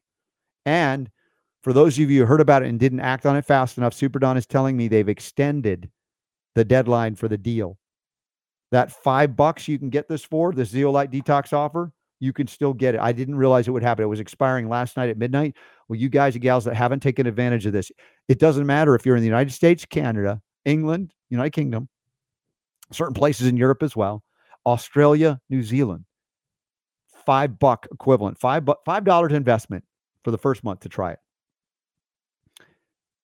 And if you don't like it, you don't think it does anything, you don't have to get any more. But my gosh, what the simplest way to start reversing this nonsense that they've claimed. Oh, beta amyloid plaques. Now, listen, if it were truly the cause, it would be in 100% of cases Alzheimer's. That's your starting point, or 98, 99. I mean, someone where it's ridiculous. When you find out half, half, you realize they scammed us. They scammed everybody. But the aluminum, the mercury, these metals are very real, and the deficiencies of the minerals. How do we help usher this bad stuff out? Again, the zeolites are one of those ways to do it. There are many ways to do it. I don't have time to go into all of them today, but I wanted to at least bring that to your attention. And how are we doing on time, Super D? Before our first break here on Brighteon.tv, I apologize. I don't want to lose track of, of, of time. This is a completely unscheduled, unplanned discussion point. Oh, thank you. I see it now. All right, a little, little under three minutes, two and a half minutes. What I want to do is point out that in this daily KOS article, whatever, at the end of it, I was most intrigued by the responses they have commenters. Now, obviously, Daily Kos is a left leaning site, and that's an understatement. And so, in response to this article about the scam of the science of amyloid plaque being the cause of Alzheimer's disease and the drugs that follow it, that wasn't the controversial part. I'm looking at the first the first response seems pretty reasonable. The world is full of credible stories about clinical trials skewing results toward a desired result, but this is another league entirely. And as is so common, accountability comes all too slowly, dragging over a mass of needless suffering. So, whoever Dr. Lori is posted something very rational or reasonable. Now, I'm not going to whatever response to that is, but the one right next to it, there is a uh, this response is uh, talk about a non sequitur. It's like, what? There is the famous Andrew Wakefield paper that fraudulently connected vaccines to autism. That paper spawned much of the modern anti vax Oh, yes. The link isn't to Wakefield paper because that has been retracted by the journal. The link is to his net worth of $2 billion. In the health, sciences, and pharma industries, there are financial incentives to fraud. And then from there, the vast preponderance of responses to this article, which should cause alarm in the entire leftist community, much less the everybody scientific community, is all about bashing and trashing Andy Wakefield and anti vaxxers. And I'm like, holy crap, these people, they don't even know what planet they're on. They're so deluded. and this isn't me wanting to bash people on the left, but whatever Daily Causes is so far out of touch with scientific reality that a, a, good article by an author there that actually points out something very legitimate and needed and important is met with one good response. And there it goes straight to hell, right back to Wakefield and anti-vaxxers. Excuse me? This is how you defend your faith in science? This is how you defend the religion? You create boogeymen, demons to attack, even if it's nothing to do with at all? The article here? We'll be back in just uh, about two and a half minutes on Brighteon.tv on the Robert Scott Bell Show. Okay, for those of you who are still with me, this is the Robert Scott Bell Show, as you know. Uh, those that watch on Brighteon.tv, that's on Roku and everything, they take a, a like a two and a half minute break right now. And I'm going to bring, if Super Don can come back in the mix real quick, just to check in with me to hear what I think I heard. this happened like as I was going to open up hour two, and I'm still expecting Ernest to come on to talk about his son, and he couldn't get away from work and I love Ernest Ramirez. He's an amazing man, and he's gone through so much as many of these parents that have lost children have. Uh, right. But I just want to acknowledge that we will get him on. We will get him rescheduled to talk. Yeah, we'll have Kev, Kevin will reschedule in his honor for Ernesto Ramirez Jr., yep. who lost his life to the COVID jab and COVID protocols, etc. Uh, so, Super D, are you able to open up your mic or not? If you can't, that's, that's okay. you can't hear me. Moment, you might be working on. The check, check, check, oh, check. It was already played, so that's that's done. So, not hearing anything. From, hopefully, we're going out just fine. There you are. Oh, I see you now. You okay, Super D? Yeah. Can you hear me? I'm working there. Oh, Not working. It's your microphone huh? went dead. I don't know why. Okay. Or is it me? It's not working. I'll have to reset it. I don't know. I, I really want to hear from you on this because this is something that uh, uh, tap Oh, you it's electric? No? We're technically on break, so I'm not too worried about this it. This isn't working? It's not working? Oh, it is showing up. I mean, it's showing up. Go ahead, talk. Keep talking. Check, check, check, check. Yeah, you're you're good. You're good. Sorry about that. what are you doing? I'm, I'm not trying to do that on purpose, honestly. It was like my headphones. You did that totally on purpose. No, I didn't. I didn't. Honestly, no? I don't know okay. when we come back. Right. So you, you give me a heads up. I'm not trying to distract you from. Are we job. on a delay? One, two, three. Oh, you're four, good. You're good. Five. I'm good. good. Okay. Yeah. Let me know when we come All back right. from the break as well. But. Um, well, let's see. When are we coming back? We're coming back in uh, about 25 seconds. Okay. And I and I don't. I really want to hear from you because I, you know, we have this ongoing joke or gag about you know, when you put a CNN article up in the newsletter, or we we reference okay. it, and I'm like, I, am right. not seriously so complaining, but um, and, let's and, let's do this here. Oh, here we go. All right, so we're going to be joined Ready? by our friends at Brighteon.tv in just a moment. All right, three, two, one. All right, we're back now. And Super Don is here. Yes, my honey, it was my fault. For some reason, my earphones couldn't hear Super Don. I was hearing nothing, and it wasn't Super Don's fault. So I don't. I'm not throwing him under the bus. It was literally I had to twist this. Thing. I don't. I don't even remember hitting it. But anyway, we're back. Okay. We're live. We're happening. Super Don, what I wanted to ask you because we we have this ongoing kind of joke between us. Anytime you post a CNN article in our newsletter or we cover it, I'm like, oh, really, Dude, CNN? You know? It's not even just you. Yeah. You know, because well, you know, our audience a big too. It's true. A it's big true. part of what we do is we have a newsletter that goes out every day, yeah. and this is uh, it's the first thing I get to in the morning. Mm-hmm. Uh, before I even get to what we're doing with the show, is yeah. I go through the news. Mm-hmm. You know, uh, just multiple news outlets, yeah. mainstream, alternative media, new media, whatever, the whole gamut, right? Mm-hmm. And I put together a newsletter. It goes out every morning about what's going on in the news. Yeah. And you can actually subscribe to that over at the website, robertscottbell.com, or you can text RSB to 22828 yeah. Uh, and get subscribed to that. And so, you know, sometimes, uh, you know, one, one of the websites that I, I will check their health news and stuff and what's going on is CNN. Mm-hmm. I check, you know, Fox News. I, you know, I check Newsmax. I, you know, uh, Natural News. I mean, you know, I go through them all. Yeah. And uh, sometimes there's really there, there's good stuff on CNN, and so I'll put that up there and go, hey, let's do. And not only will you give me a hard time about it, yeah, yeah, but I'll get e- messages from people. I've had people unsubscribe from our newsletter. You used to see it because. I put an article from CNN, and I'm just like, I mean, really? I mean, do you want to go through life with blinders, living in a bubble? Come on, you know. No, we, like we have to cover those things. Yeah, we do, and so we do. And so then this morning, I thought. uh, you sent you know because you send me stuff too that you see, Mm-hmm. and so you sent me this article from Daily Kos, and I'm like, dude, Daily Kos is like CNN on steroids. but you, how can you criticize me about grabbing something from CNN? You're going to send me an article from Daily Kos. Now I get why you did it, but you you justified it. Yes, I did. You rationalized it. I did. So so that and I stand by that's- it. I stand by the reason I did it. Doesn't happen very often with you, No. but I got you, man. That's No. that's that's strike number two over the last how many years? But anyway, Right. But I, I But anyway, I so- the reason. What did you think of my not only dude, listen, that's a great article Yeah, it is because you know what? I haven't I haven't seen that anywhere else. Mm-hmm. That that right there, that ought to be like front page. Nightline. Yeah, That should be 2020. That should be. I mean, if Tucker That's Carlson doesn't cover that, right? That that's like that is. Well, he, you know what? The thing is, Tucker might if somebody put it in front of him. True. I could see him covering something like that. But can you imagine? I mean, how many years of of Alzheimer's drugs that people have been taking Mm-hmm. based on fraudulent science? yeah, I mean, come on. Yeah. That, that should be there should be an expose on that. Well, and I then think, then my secondary point was yes, I agreed, even though it was on daily Kos. Just like we point out, sometimes CNN See, has a decent article. Doesn't matter. doesn't matter. The point It- is, it was a good cover, article. Cover information that we think is valuable to cover. For whatever reason we perceive it to be, and you guys can let us know if you think we're off our rockers. But the point is the response to it. You saw that, right? No, I agree. And listen, that's that that Wow. what yeah. Rather than looking at what the article was about, they uh, immediately turned into an apologist, and it was just like, how do we defend? Because you know, it was almost like their ego got bruised, right? It's like, oh my goodness, fraudulent science. We are science, right? Those are all, those are all the guys probably walking around going, no, we're science.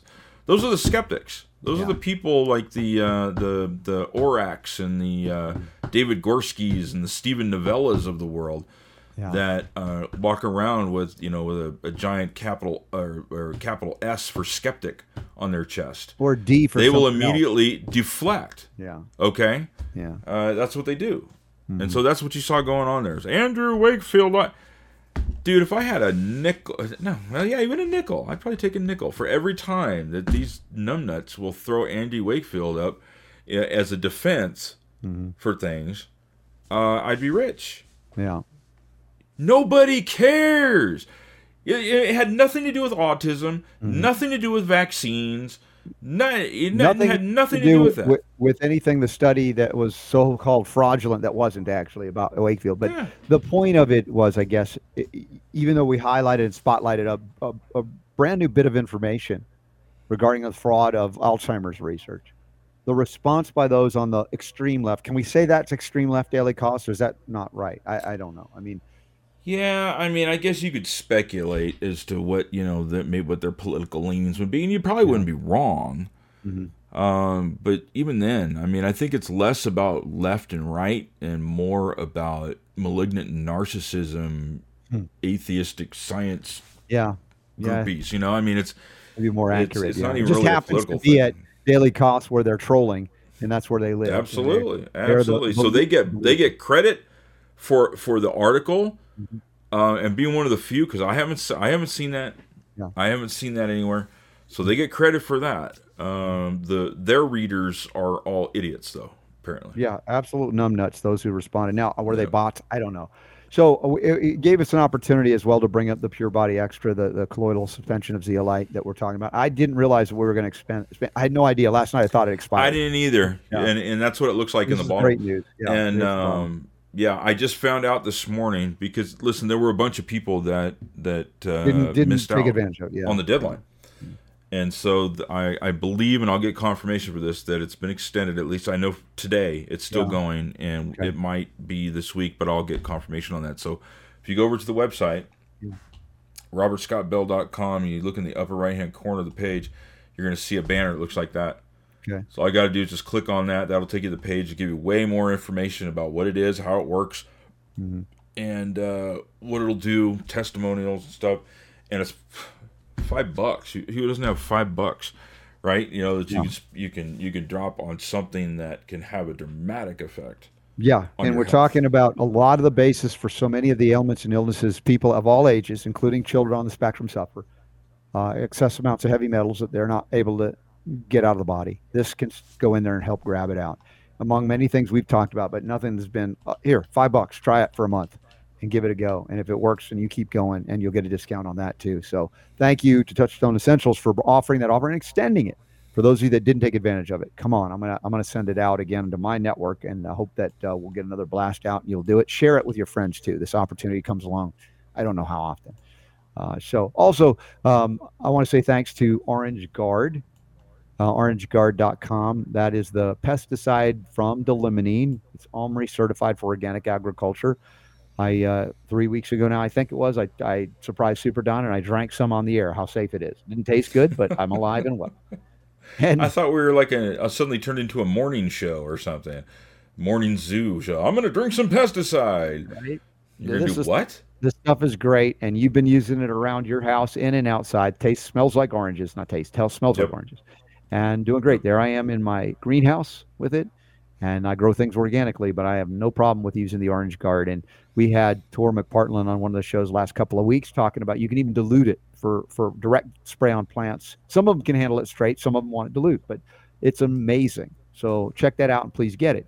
Now, briefly, I want to remind everybody there's an upcoming events tab at robertscottbell.com. So if you don't know what we're going to be up to soon or where I'm going to be going, click on that upcoming events tab and, and you'll scroll down. We just had a few last week. We need to update, but uh, this August 6th, the, it's the Saturday the 6th, first Saturday of August, 9 a.m. to 3 p.m. at the Sheraton Pittsburgh Hotel.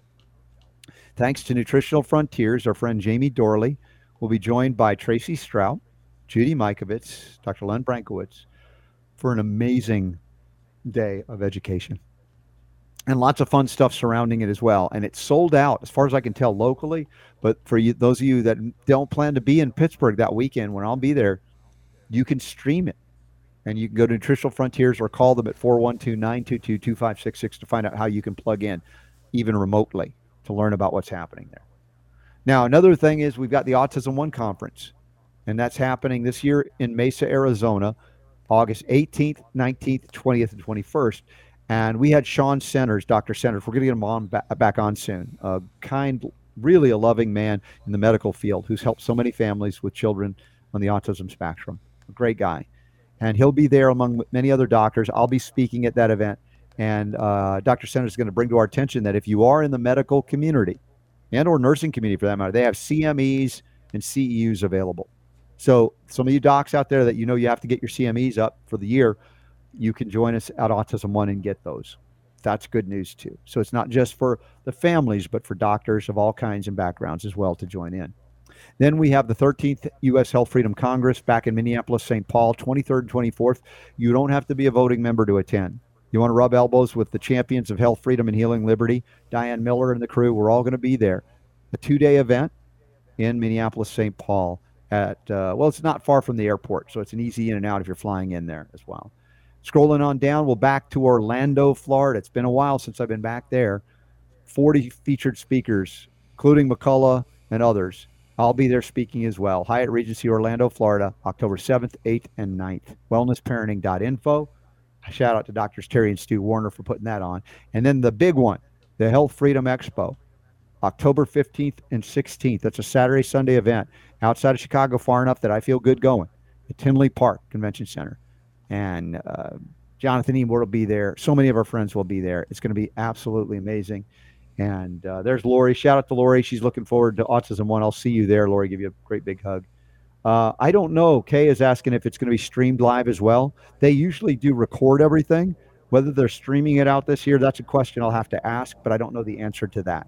Whereas the you know the one day event that we're doing with Nutritional Frontiers, uh, it is also streaming out uh, to the world, which is great. And I know that those that can't make it to the Health Freedom Expo, they this is the pattern that's emerged that we do the live event in October, and I think February of the next year they do the, the virtual online event with some bonus material as well. Uh, but I like it if you can be there while we still have the capacity and ability to travel to do so because there's something not only the memories that are generated, but the strength that, and resolve that you get from interacting with folks that believe similarly to you do about the importance of standing strong in the face of tyranny to push back against it and are not operating in the fear that Tedros at WHO or Biden or, Gates or whoever is is promoting. Fear mongering. That's not what we do here on the Robert Scott Show. We'll acknowledge things that can be scary, but as Super Don mentioned in the first hour, if you missed it, we were talking about monkeypox, and and you know Super Don said, "Hey, why don't they just go to all the way to Ebola? Because that's the scariest one." Even though I say, listen, and this goes back to the 1990s before I opened up the radio microphone in 1999, where I began investigating Ebola and what are the realities, what are the what are the pharmaceutical fantasies about it, vaccines, drugs, etc. And it turns out that if you just replenish the selenium in the soils and in the people in those areas of Ebola outbreak, it would reverse without drug intervention, without vaccines. And I know that's still too shocking and maybe too hard to conceive of that a mineral deficiency can result in something so horrific as bleeding through the eyes. But I'm telling you, that's the case. and it's not just because I'm saying it in the peer reviewed medical literature. All right, Super D, I got to take a sip of tea. Chime in on anything. mm. Make sure you're. No, we're just going to watch you choke and, and, and drink tea. That, that sounds like that sounds like more fun. Mm. Now, you know the thing is, is and you know I know I know movies like, like mm-hmm. the whole reason why you know these yeah. movies. I can't think of one right off top of my head that that dealt with Ebola. Yeah. But you know these these outbreak movies and stuff like yeah, that. Sure. They go through all these, jump through all these hoops. We got to get the cure. What was the name of that one that that had uh, Steven Seagal on it in it? Where they they had like this sickness, this outbreak, and yeah, that one it, was actually was, called The Patriot, the same as the Mel Gibson the title. But yeah, it was a pretty good movie actually. Yeah.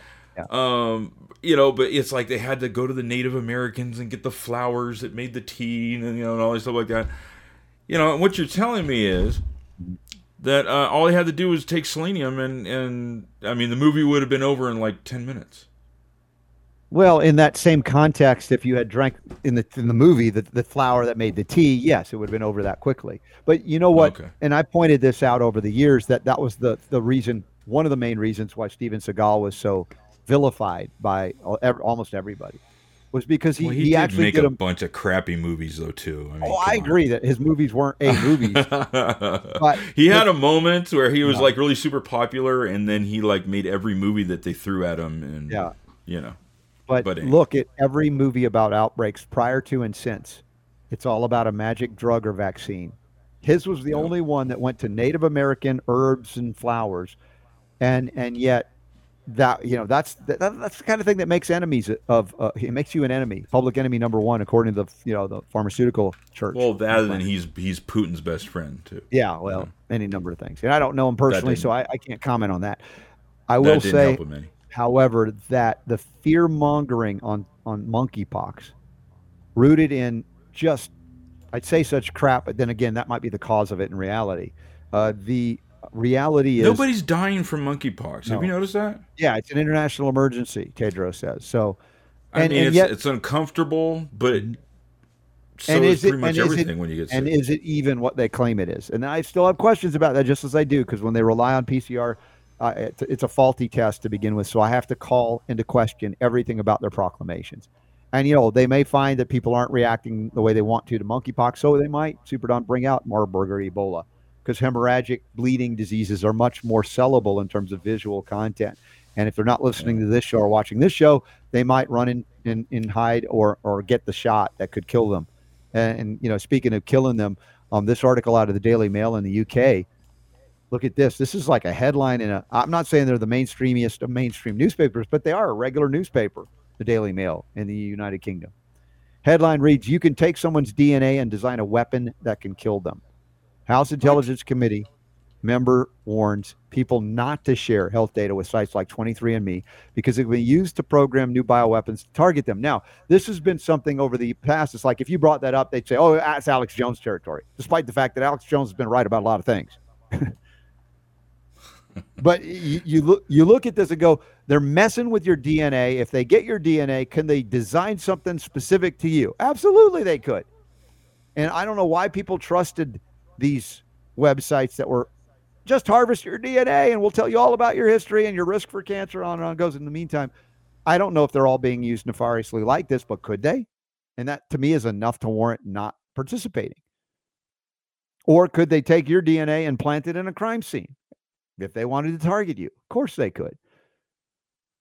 So, you know, technology, people are enamored with it and go, oh, if I only knew my my genetic whatever, then I'd know whether I'm going to get cancer or not. That's a lie too because there's no room for epigenetics or gene expression due to environmental factors, due to nutrient deficiencies that, that completely alter DNA protein synthesis, if you will, manifestation of, of different things. Now, they want to change it via mRNA. And as we see more and more, and we talked about this with Jefferey Jaxen last hour, that many parents are no longer just going with the flow. When the medical community says, get your kid jabbed, they would do it. Now, maybe 4% are getting their kids mRNA jabs when they're at six months to five years, the recent EUA authorization, so to speak, for younger and younger kids. So things are shifting. They are. That's a good thing. But there's still people that are going, well, I'll just get my DNA text tested and I'll find out all about my history and never think of the nefarious possibilities beyond that. Uh, we had a sometimes you guys and gals submit questions of the day at the website at robertscottbell.com. We love that. We try to answer them on the air whenever we can. But sometimes you get comments of the day. And even though I love comments of the day too, sometimes they're going to take me to task for something I said. And I don't think that happens enough. It could be a factor of my sheer intimidation of the audience, because you know how intimidating I am. Or it could be that I never make a mistake. No, that's not right. Or it could be you just are so kind and loving that you wouldn't want to point that out, but you can and do. Please do. And this leads us uh, to our comment of the day, Super Don. I think it does. I thought it did. Or maybe it doesn't. Oh, yes, it does.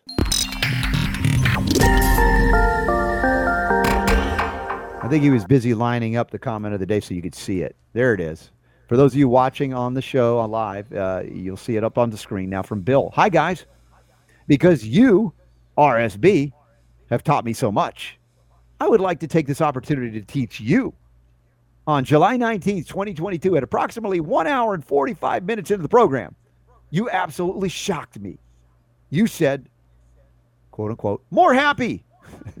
oh, My, no. I know, I know. This is bad. Usually doc- it's Bala that does this to you. I know. Who's Bill? Is Bill Bala and Bala Bill? Who's the? I don't know. Bill now says, My doctor said I will have a full recovery from the thank God mild heart attack I suffered after hearing the words more happy. the, the correct wording is happy, happier, happiest. Do not let anybody tell you that more happy is acceptable.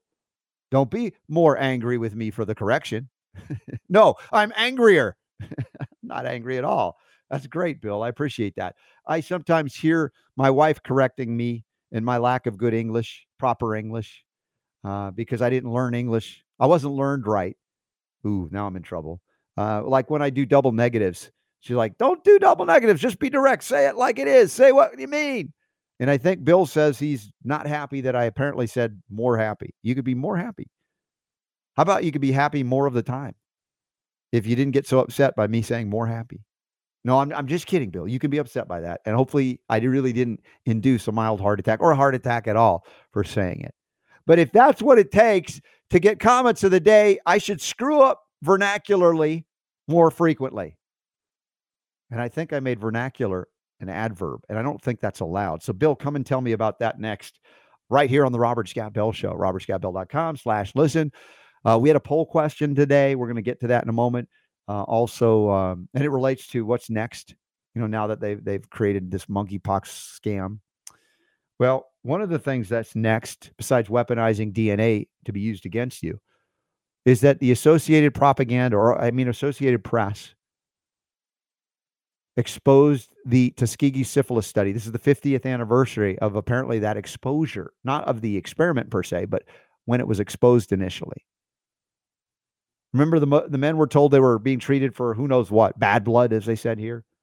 The article's up at, uh, well, it's an AP News article through ABC that we have linked anyway in the show notes at robertscottbell.com. You can check it out.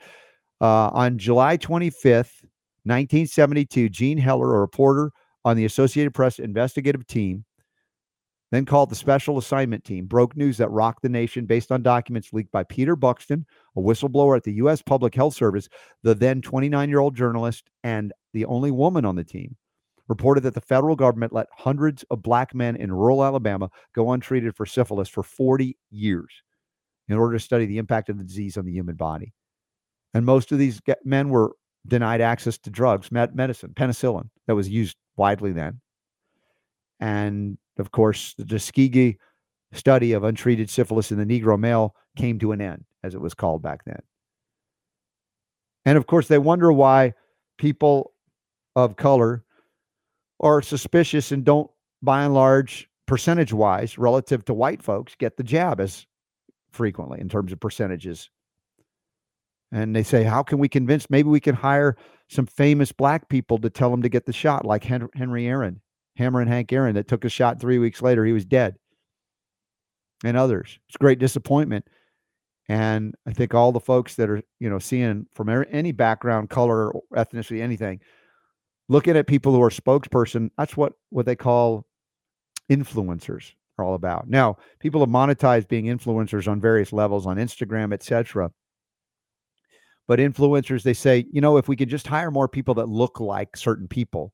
And I think this is unfortunately a superficial element, you know, Dr. Seuss wrote about when he wrote about the star-bellied sneetches.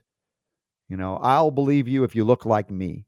It's like whatever happened to not judging a book by its cover or going deeper than the cover and opening the book to seeing what's inside of it to have a racial sc- construct based on I, I, well, I get it here. No, I do get it because the human experience is such that we are a tribal species and we often gather into groups and go insane.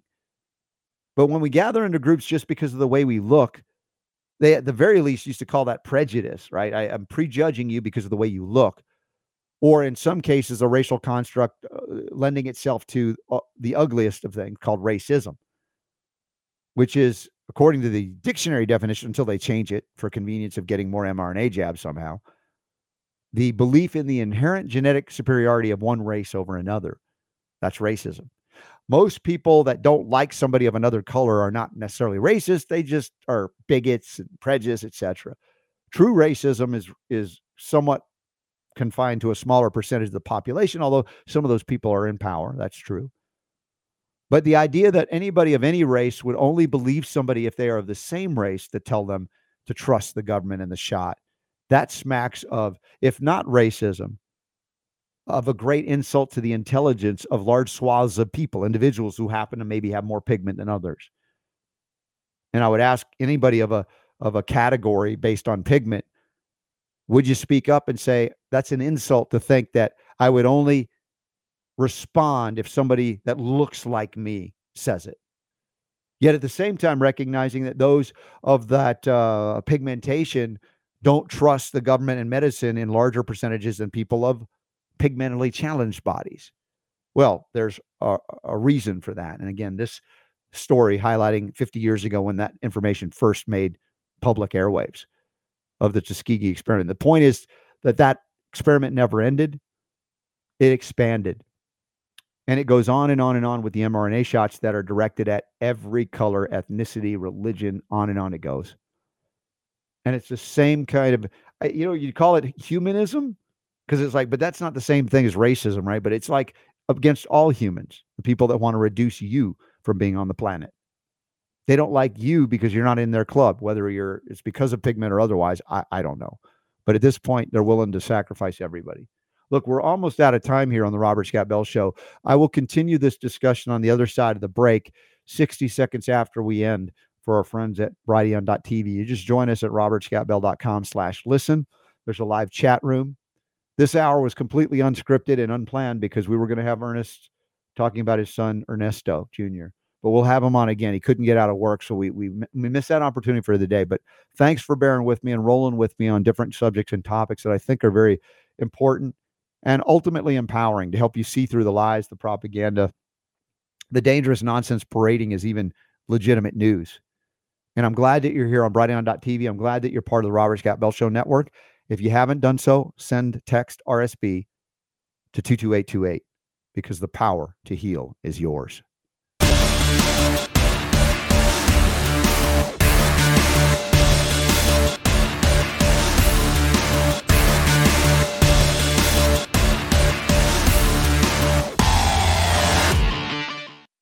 I'm just looking at some of the comments coming in. Steve says, So you can't be more happy, but can you be less happy? Hopefully not, but uh, yeah, is it because you got happy, happier, happiest? What's the version of happy less? Less but happy. you can be more or less happy. Ooh, that's interesting. You can be more or less happy. Oh, what does Bill say to that? You're just gonna tick him off even more. I don't want to get him another cardiac event. That would not be nice.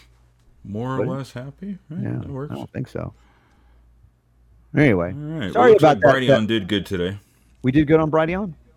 Yeah. I'm saying it looks like they did good today with the breaks and all that. Okay, cool. And and I apologize, Hubert. Honestly, it was like my headphone thing connected. I didn't even hit it to my memory of it. But then again, in the second hour, I was so out of my mind with the coverage because it was completely, you know, different than what we had planned. So I just went into it in that mode, and I must have hit it. And it I kinda- think you did a pretty darn good job just rolling with it, but that's because you're a professional. Yeah, you know, but the thing is, when I couldn't hear you, that wasn't your fault. It was completely Yes, mine. that's It is okay. sometimes yours when you forget or you jab it and it, It is. freaks out. But it wasn't That this time time, and I just want everybody to know No that. biggie. That's all right. No biggie. All right, No so let's hit the poll. mail to Super Don. Yeah, let's see what the poll. Let's says. do the poll. Let's right. do the poll. So the uh, question was because you know over the weekend, I think it, I want to say it was was it Friday or Saturday when I think it was Saturday when they did this. Mm-hmm. They uh, the World Health Organization declared monkeypox a global health emergency, and so the question I put out there is what's coming next. Mm-hmm. And so I went down the the whole list of things that you would kind of expect. And you know they're going to bring lockdowns back. Mm-hmm. Are there going to be masks again? Uh, which actually they're already in some places are masks again. Yeah. They're starting to put the mandates back in place because of COVID surges. Surges is surges is Surges. Surges. Yeah, go ahead, Bill. Go get him. Sick him. uh, more censorship. In other words, now if we go on and we say, you know what, monkeypox, it's not monkeypox, then they'll ban us because we're disagreeing with the World Health Organization, right? Mm-hmm. That could definitely happen. Uh, more mandates, all of the above, right? Everything. They'll just throw the whole list at us. Uh, then the alternative to that would be nothing. None of that is going to happen because people aren't going to go for it. Hmm. Okay? And then I just threw in not sure because that's what I Right. I, I now we I, we like to predict, or you like to ask me because you know the answers. I like you to predict, yes, because I already know. I, I you know of all of those, I think the most response will go to all of the above kind of thing. Even though, as far as our audience, I believe individually we would be in the nothing because we're not going to comply. So I Right. think the, the the the biggest response is the prediction that yeah they're going to try any and all of those things more than anything, and then the other would be no I'm not complying. So, but again, the question of how many people outside of this audience I don't know. So. All right. Well, the big reveal. Mm-hmm. Um, well, that doesn't work. That's the that's the the, heck five happened there? rule. That's the five second That's the rule. wrong one. one. Dang it! I put the wrong. There we go. There Here we we go. go. This is the one. All right. All right. So, uh, as you as you Hey, predicted, right. all of the above, Yes. all of the above came in first. Yep. Followed by nothing. We won't People comply. won't comply followed second. So you nailed it. Yep. And I had no knowledge of that. That's just I, I like to get a sense of it, and I've been pretty good. I think I missed it by a little bit last once last couple week. times, yeah. But I, I like to think I got my finger on the pulse of the audience, and if I screw up, then I'm like, ooh, I'm not paying attention to something, right? So, So, that, it's interesting, I, th- I think, to notice that when you go into the other answers where you had a choice between lockdowns, masks, censorship mandates, that the one that people think are, are is most likely to be lockdowns, Mm-hmm. not so much masks and mandates or censorship, but lockdowns. Where it would be Individually, yeah. hey, stay all of the home." above, Now, all of it. Yeah. you know the pictures that I've seen of the uh, monkeypox. hmm the file footage pictures of the monkeypox. Yeah. Yeah, they look. It looks pretty yucky. Okay, But the, how that's wouldn't want it. manifesting here, not like that. the pictures that I've seen of people that Mm-hmm. have gotten it though, it's like one here, one here, one. It's not in. It's you know, not going thing. to initiate a, a mass panic, is it? Probably not. No. So yeah, I don't know. I don't know what it's. Uh, all we can do is just watch what's going on, I guess. But Mm-hmm. I don't anticipate that monkeypox is going to be the emergency that they uh, that they were able to get away with with COVID. Right. I just don't see it happening. You know, even though the, you know they they did the because I sent you remember I think it was over the weekend there were three stories that popped up on Drudge, and it Yeah. was a World Health Organization declares global emergency. B U.S. is mulling over what it is they're going to do, and C two children have been diagnosed with monkeypox in the U.S. Uh, you know, it was, I called it a trifecta. Now it turns out the U.S. the the official response is ah we're just going to kind of take a look at it and see what happens here Mhm. before we declare a domestic state of emergency. But you know, I don't know. Well, where are I don't. the? I, Uh, don't- I don't think it's dude. The, nobody's dying from it. It's Mm-hmm. not like COVID where they were just like, look at these thousands of people dead and, and coffins in the street and you know and all this stuff. Uh, pe- people, it's not. It's not what's going on here mhm. with the monkeypox. And like you said, and I've seen article after article, and not just in obscure places, but uh, I think one I read this morning from CBS News was talking about that, that this is this is happening in the gay community. Mhm. You know, it's like the Yeah, it's a specific something, you know? subpopulation engaged in certain behaviors that are considered risky, but I would say unhygienic, and that would expose yourself to things that then manifest that modern medicine responds with uh, outside of the Tuskegee experiments with uh, antibiotics. Now that actually- doesn't mean that that in the gay community they don't have something to worry about, but Mhm. you know, it's like I how how this becomes something that that we need to be concerned about on a global scale or even Yeah. on a in a you know a, a domestic scale. I just don't see it happening. Mm-hmm. I just don't see it happening. So So, your your prediction is they're going to have to bring out the Marburg slash Ebola uh, card. they're gonna have to do something better than monkeypox. Yeah. Yeah. All right. especially this. You know the way that it's being presented. Uh, Mm-hmm. It's just it's just not scary. Yeah. it just it's just not it's not really Yeah. you know it would be like saying oh my goodness let's have a uh, you know a lockdown uh, because of the flu you know Mm-hmm. So It's you know what? Based on uh, the proclaimed exposure and, and, and vector of what they call monkeypox manifesting in one subpopulation of the of the of, uh, of humans, wouldn't it be more appropriate to wear a butt mask? just keep your pants on Well, I mean, the, the point is, is That's- this we're all wearing butt masks right now aren't we? right? Well, the point is, is it? I'm just. I mean, I'm not trying to be insensitive about it, but I mean, if if that's what they're even claiming, and this is a media that is loath to say something like that because it would, you know, villainize certain people that they. Uh, that's. I'm just saying. Now, I see Michael Bolden. He's in L.A. I think you're in L.A. still. Uh, are are more people wearing masks than ever because of monkeypox? Is it back on? Is that what's happening? is it there? airborne that's my question is monkeypox airborne I, I think it has to be contact Direct doesn't it contact. Correct. Yes. yeah it's, so it's not like somebody sneezed on somebody and gave them Mm-hmm. monkeypox i don't think But remember what I said as well that you can't discount that many of these skin rashes that are occurring after uh, mRNA jabs or any of these COVID uh, vaccines, or even if you're around them, uh, they can manifest like shingles, and they'll call it monkeypox, or I- any number of things. Is my point is hmm. that why do we trust that they're telling us the truth that this is one thing, when it could very likely be a response to the COVID jabs themselves? I'm the one being reasonable by asking that question, by the way. It's unreasonable not to. Unless you suddenly now hmm. oh yeah i know they scammed us on covid in so many ways but on the monkeypox oh they are all there. They're definitely telling us the truth about monkeypox super don right you shouldn't question pcr anymore because this this time it's all for so here here's here here's a hypothetical question for you Mm-hmm.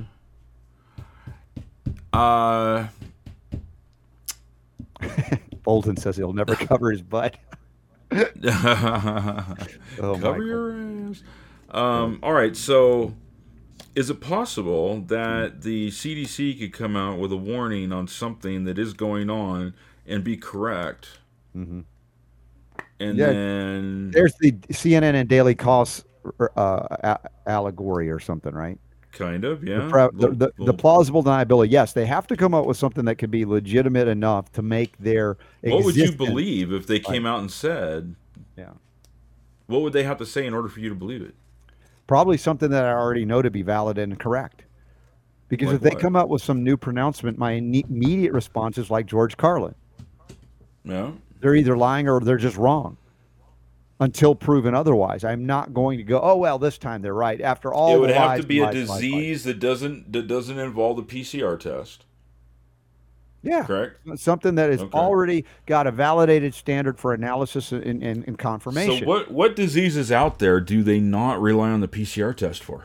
Well, that's an interesting thing. None of them uh, regarding the ones, uh, the so-called proclamations that they're making about the, the next potential threat, for instance, of, Right. of you know, it's all utilizing that technology because they know that it's If the only way they test you for let's say like like the flu, what Yeah. do they use? Well, it's the same thing. They have to now use that because they can't remember what I talked about earlier about viral isolation. It's not as easy as Mhm. taking bodily fluids and going, "Yep, there's the virus. We saw it." It's not that that's not how they do it with viruses. That's the point of the difference between a bacteria and a fungus, which you can actually, you know, pull out and find, you know, and even see.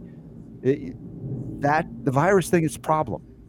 And it's been a problem since the beginning, as I pointed out. The whole idea of viruses, as they describe them, protein uh, coats or sequences carrying genetic material that supposedly steals from us, it, it's based on a lot of mythology and it ignores a lot of things about the terrain, including the electromagnetic stressors, in addition to other stressors that call into question viruses as causal causal agents, as opposed to being incidental and otherwise. And I know that still, I, I can hear it from both sides of like, you're not going far enough. Oh, you've gone too far, right? I'm just saying that we're going to look back on whole, the whole viral causation hypothesis and say everybody got it wrong, pretty much, with with rare exception. Uh, so, yeah, what would it take if they're talking about all these viral diseases? The viral diseases are evidence, in my experience, to nutrient, mineral deficiencies, and or toxicological burdens, and that's that's it. And then they say, oh, it's this. And then you replenish the selenium, for instance, and it goes away. So tell me how the virus is the cause. It would be, even in those cases, if you believe in viruses, it would be incidental to the deficiency or opportunistic due to the deficiency, like most infections, opportunistic when the terrain is altered. But at least they can say, yep, here's the bacteria, here's the fungus. The virus, not so much, not so easy. See, so for like a bacterial Mhm. condition, Yeah. disease or whatever, Mhm. they don't use the PCR for that. It's only viral, Not right? needed. Yeah, correct. Okay, all right. All right. And Kary Mullis warned us, don't do it. And Yeah. everybody's doing it. He died just before all this. And he, couldn't, no one can go to him now, unfortunately, unless they have a seance. That's a sad thing. you know, it's like if you, people speculate, did they take him out on purpose or did he die of natural causes? I don't know. So, yeah. What is this? Ray Stevens, The Streak. Do you remember that song? Stevens putting it in there. We used to play that in the Yeah. 1970s. We had little 45s. Remember the little 45s? We would Mhm. play on our little box, you know, record I player. I actually You'd open up. have a bunch of those now. Yeah. Did I tell you about the what I inherited? Uh, You told me you got a record player. I did. It's it's an old. I haven't been able to determine what year it is, Mhm. But it's a Magnavox Astrosonic stereo record player console, and it's this Wait a second. big- Hold on. Hold on. Astrosonic? That's what it's called. Astrosonic. I, that's a great. Astrosonic. Did that that name didn't really work all that well because I never even heard that name as reference to a. They they it was around for many years. was it? I never heard that Yes. term Astrosonic. This this would be 60s, 70s uh, Hmm. um, technology. okay. and it's it's this huge console with a sliding top, you know, on it, wood, you know, and uh, it has a record player on one side, and it has the the, the stereo in the middle, Mhm. you know, that you can tune and stuff. It's AM, FM, and and stuff. And uh, these things have huge speakers in them, and they weighs like you know like 300 pounds and stuff like Wow. that. But it's a great stereo. You have a picture of it? The record player doesn't work, Oh. and that's the bummer. Where is Um, it? And so I don't. It's in our living room. So I need a picture Or of it. family room. Sorry, you have to do it right room. now, but take a picture of it. I'd like to see it. Uh, is it just because the belt is the belt drive is not working? I don't know, and that's the thing. It's like I'd have to pull it out and take Yeah. the back off of it, Yeah. and I don't know what I'm doing, so I don't really Right. know how to tell. So I need worse. to try and find somebody maybe that uh, knows Don't to you do have any stuff. friends that are like tinkerers, right? They can tinker with this not stuff and not break it. I don't want to mess it up. Yeah. So what I'm thinking of doing is it, it, it might be I don't know I have to look in to find out what, what it would cost either to repair it or if it's possible to just put a new one in there Mm-hmm. where the old one is somehow or something like that because I really want a record player and that's really what I was excited about and then it didn't work. Ah, but bummer. everything else works on it. I can put a record on it and turn it around with my finger Yeah, and put the thing on there, and it'll play. So I- all that works. It's just, Right. Just the belt around, drive or right? whatever, however the drive works is not. but it can't come. It came with it a whole bunch of records and and uh, 45s. including the old ones streak by like, Ray the- Stevens. Not that one, but it has a bunch of 50s, 60s, you know, like like stuff and Nice. like that. So it's it was it was kind of yeah, it's kind of cool. So right now I just turn on my rock music and Okay, listen to that in the afternoons with it. well that's that's cool. So anyway, All right, what else did we miss today? Anything? I think we covered a lot and more than we thought we would because uh, Ernest wasn't able to make it as we planned an hour or two. Yeah, I know Marge. Uh, Marge bailed on us uh, because she did not. She was she's feeling kind of down today, and um, she was worried about uh, feeling more sad listening to the Ernest story. But it turns out, Yeah. Marge, that Ernest didn't show up, so you missed everything. You know, Yeah, you missed all the good stuff I did share, Marge. You never know. Stick around until you're for sure that they show up, and then you might you might yeah. kind of hang out and be okay. He can, yeah, he had to cancel. Yeah, yeah. Lori agrees with me. It sounds like the belt needs to be replaced. I figure it's either the belt or the motor. It could be one or the other because it's old. You know, Oh, I mean, yeah. it's it's. Uh, So, I'm, but I'm those gonna old motors, man, they were they were Pretty... I'm guessing late '60s, probably, because it it didn't have uh, didn't it. it I, I I tried really hard to figure out what year it was. Mm-hmm. What I probably have to do is actually pull it out and see if I can find a model number, and that might help me. But um, based on the style and and what it has in it, Mm-hmm. it looks like it's late '60s. It was before the eight tracks came out. Yeah. Because they had eight tracks in these things in the '70s. Correct. Yes. And they're all yeah, Astro. I, I'm Yeah. pretty sure it's Astrosonic. I was just thinking, like I said, a lot of those those little motors they lasted forever, but the belts could could go bad. But ju- I'm I'm thinking positive for you, positive thoughts for that thing, and get it get it running again. yeah. Hey, tomorrow's the AMA. Murdoch reminded me. I I forgot about it already. That is true. All right, let me see what kind of schedule I got this week. Uh, we got today, we had Jefferey Jaxen. He was great. Let's see, tomorrow we have Dr. Kevin Stillwagon scheduled and Dr. Jerome Corsi. Jerry Corsi is coming on. He's hadn't been on in years. Since we were in our TRN days, we haven't had Jerome Corsi on talking about the, the falsities of a lot of this global warming nonsense. Uh, let's see. Jamie Schwartz from where Trinity School's coming on Wednesday. That'll be great. Maybe we'll have Ty back on that day. We have David King. Dr. David King, he's running for what? Uh, Attorney General, Assistant AG or something. He's running for in Wisconsin. I think I endorsed him too. That's uh Thursday. What I lost Super Don. Okay. Uh what else we got here? But Tuesday is our AMA. That was Yeah. weird. There was some kind of glitch or something. Yeah. So tomorrow's the AMA. Ask me anything. Me and Super D, we're going to do a Zoom call, and it'll be at uh, let's see, 7 p.m. Eastern, 4 p.m. Pacific. After the show, we get a little bit of uh, uh, less than an hour break or an hour or so break or something, maybe an hour and a half, and then we back back on for the AMA. And we're looking forward to seeing all y'all that can join us live. And hopefully, I won't get locked out of Zoom again. So, because it took a while to get the video from last month, but it's up, right? It's up there now. Yeah. And so, thanks for Here's a model Oh. similar to it here. Yeah, I remember those. Yeah, Yeah. it's not quite the quite like this, but They're it's like similar. consoles or something they were called. Yeah. Oh yeah. Yeah. Sorry. I do remember those. Those are big, heavy units. I'm stuck on my vintage uh, stereo. But anyway. So AMA tomorrow. Looking forward to that, and uh, excited to see the new patrons that have joined us. yeah, meet some new folks. Thank you for that. We had some drop offs, so we had that. room and opening. So please consider supporting our message of health, freedom, and healing liberty even more directly. Thank you. Uh, for those of you that can't or won't, hey, hey, you can still be here. Just share the show. That's all we ask because we don't have a lot of advocates out there.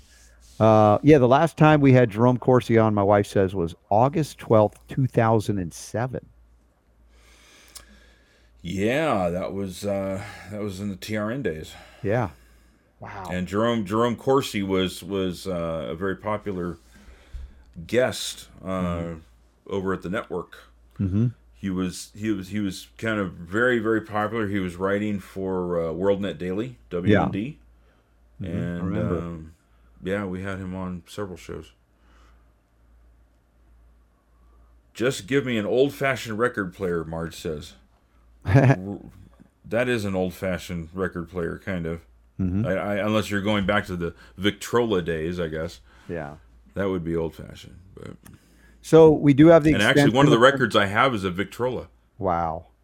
It's that old. I want to see your dance party when you get it working again. So we do have a, a, a bonus extension of the Pure Body Extra. This is the uh, Touchstone Essentials colloidal zeolite suspension, five dollars for those of you, not just in the United States, the equivalent apparently in Canada, uh, in the UK, in Australia, New Zealand, and maybe other areas.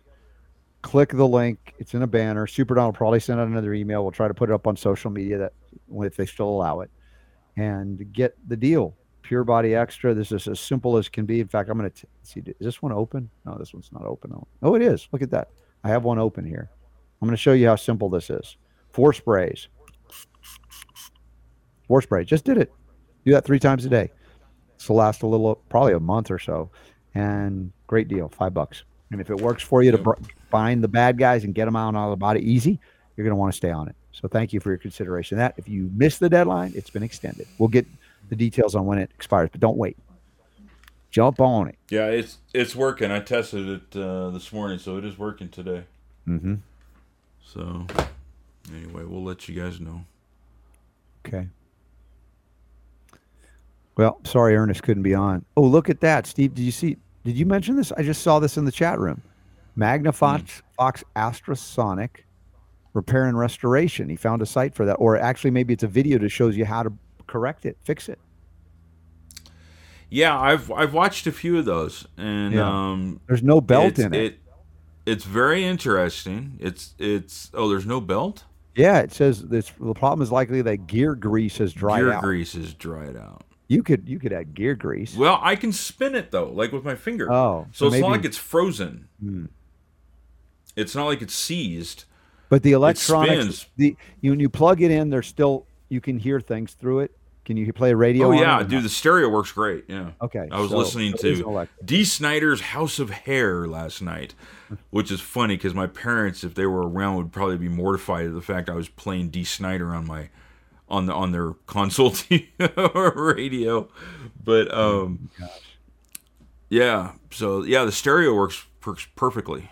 Um, it's just just a record player, and like I said, I can put a record on it and spin and turn it around with my finger. The needle's still great. I Mm-hmm. can just drop the needle right on there. I can play the record. It sounds funny, but I can play the record with my finger.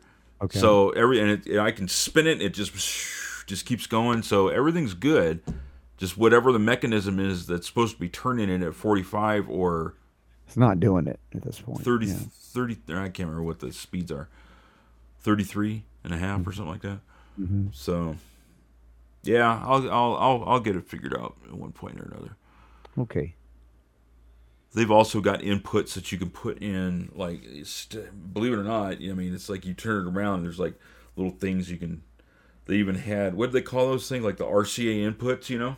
Did they have them back then? The RCA inputs. It makes sense. that Except they, might weren't like the red, yellow, white. and white. It, they were Yeah. just the like just the things that you could slide on there. So I could theoretically get a turntable yeah, external. and Yeah. just you know and, and plug it in that way. But we'll see. It would be neat to restore it Yeah, with the original stuff, but I agree. That'd be kind of. I don't actually have a stereo console restoration budget at this point, so No, no. that'll be something later on down the later road. on. We'll get there. We'll get there. But thank you all for your Yeah. help to get us where we need to go to keep this up, folks. You know, it's it's a lot that goes on. All right. Any other questions or comments before we break for the day until tomorrow? I'm ready. I'm ready to go. I'm ready Okay. to go. It is uh, it is 97 degrees outside right now, Wow. and I'm in an enclosed room with no air conditioning, so it's, it's oh, that's uh, brutal, dude. I'm sorry. It's you, currently, according to my thing here, 82 degrees in this room right now. you want to get into the sauna? Oh wait, you're already I'm in. kind it. of in the sauna You're already. already in Yeah. Yeah. No, I won't. I won't talk about my ability to withstand. Oh, dude, I've got tomatoes on every tomato plant now. It- Have you harvested any yet? No, they're still green and they're still little. Yeah. They're coming in late just because of that whole freeze thing that I I have. But I've got tomatoes on every plant. Oh, good. The zucchini is going bonkers. Yeah. Uh, they haven't quite grown out yet to be able to harvest. Okay. I have harvested two radishes though, Really? and I've got another one I could probably go out there and get now. Okay. Um, That's I haven't yet looked. Yeah, I haven't looked at the onions yet. I'm Okay. kind of curious as to what's going on down there because there's so many. Things are growing But- great here. I'm loving it. I'll have to take some more pictures. We got so much lettuce now. We've, we've staggered the lettuce, but we can have a lot All right, we'll brag. We'll brag with pictures tomorrow. Yeah, let's take some pictures for tomorrow. Y'all send in your garden pics too. And I did some heirloom variety corn, and there's so many tassels. The bees are doing their thing, but I've never seen corn so short as far as the stalks. I was because last year we did taller stalks. This year is a, a variety. It's different, shorter stalks, but they're already tasseling out, and the bees are doing their thing. So let's see if we can get some good organic cool heirloom variety corn coming this season. So that's All it. All right, man. Thanks for being here, y'all. See you tomorrow for the show, less than 22 hours from now, God willing, and then the AMA afterwards. Want to see all y'all that are supporting us this way. We love to thank you. And we, we do some fun giveaways. We'll see what we have to give away. Probably some silver, maybe some copper, uh, unless there's other stuff I don't know about. I'll have to look at what's in stock here to do some giveaways tomorrow for everybody. Yeah. All right. Oh, Well, thanks, guys, for tuning in. We'll be back tomorrow. I, you know, I don't do just real quick. Murdoch wants to know how it's improving the IGF one stuff, testosterone levels. I don't know. I don't care. I'm just seeing my ability to go in and do that that max out challenge, and beat everybody at, at the gym that I go to. And it isn't the purpose of that, but it, it's it's a litmus. It's a measure. You see how you're doing against folks, of course. But for me, I measured out over almost almost 200 better than I've ever done, and then only two guys from the other gym beat me. So I'm in third there. But uh, it was anyway. I just said that because they're in their 20s and they're ridiculously fit. And I'm like that. I'm in the competition at all. That's pretty amazing. So considering where I was as a young person. So anyway, thanks all for being here and get all that stuff that we talk about. And then we'll be back tomorrow.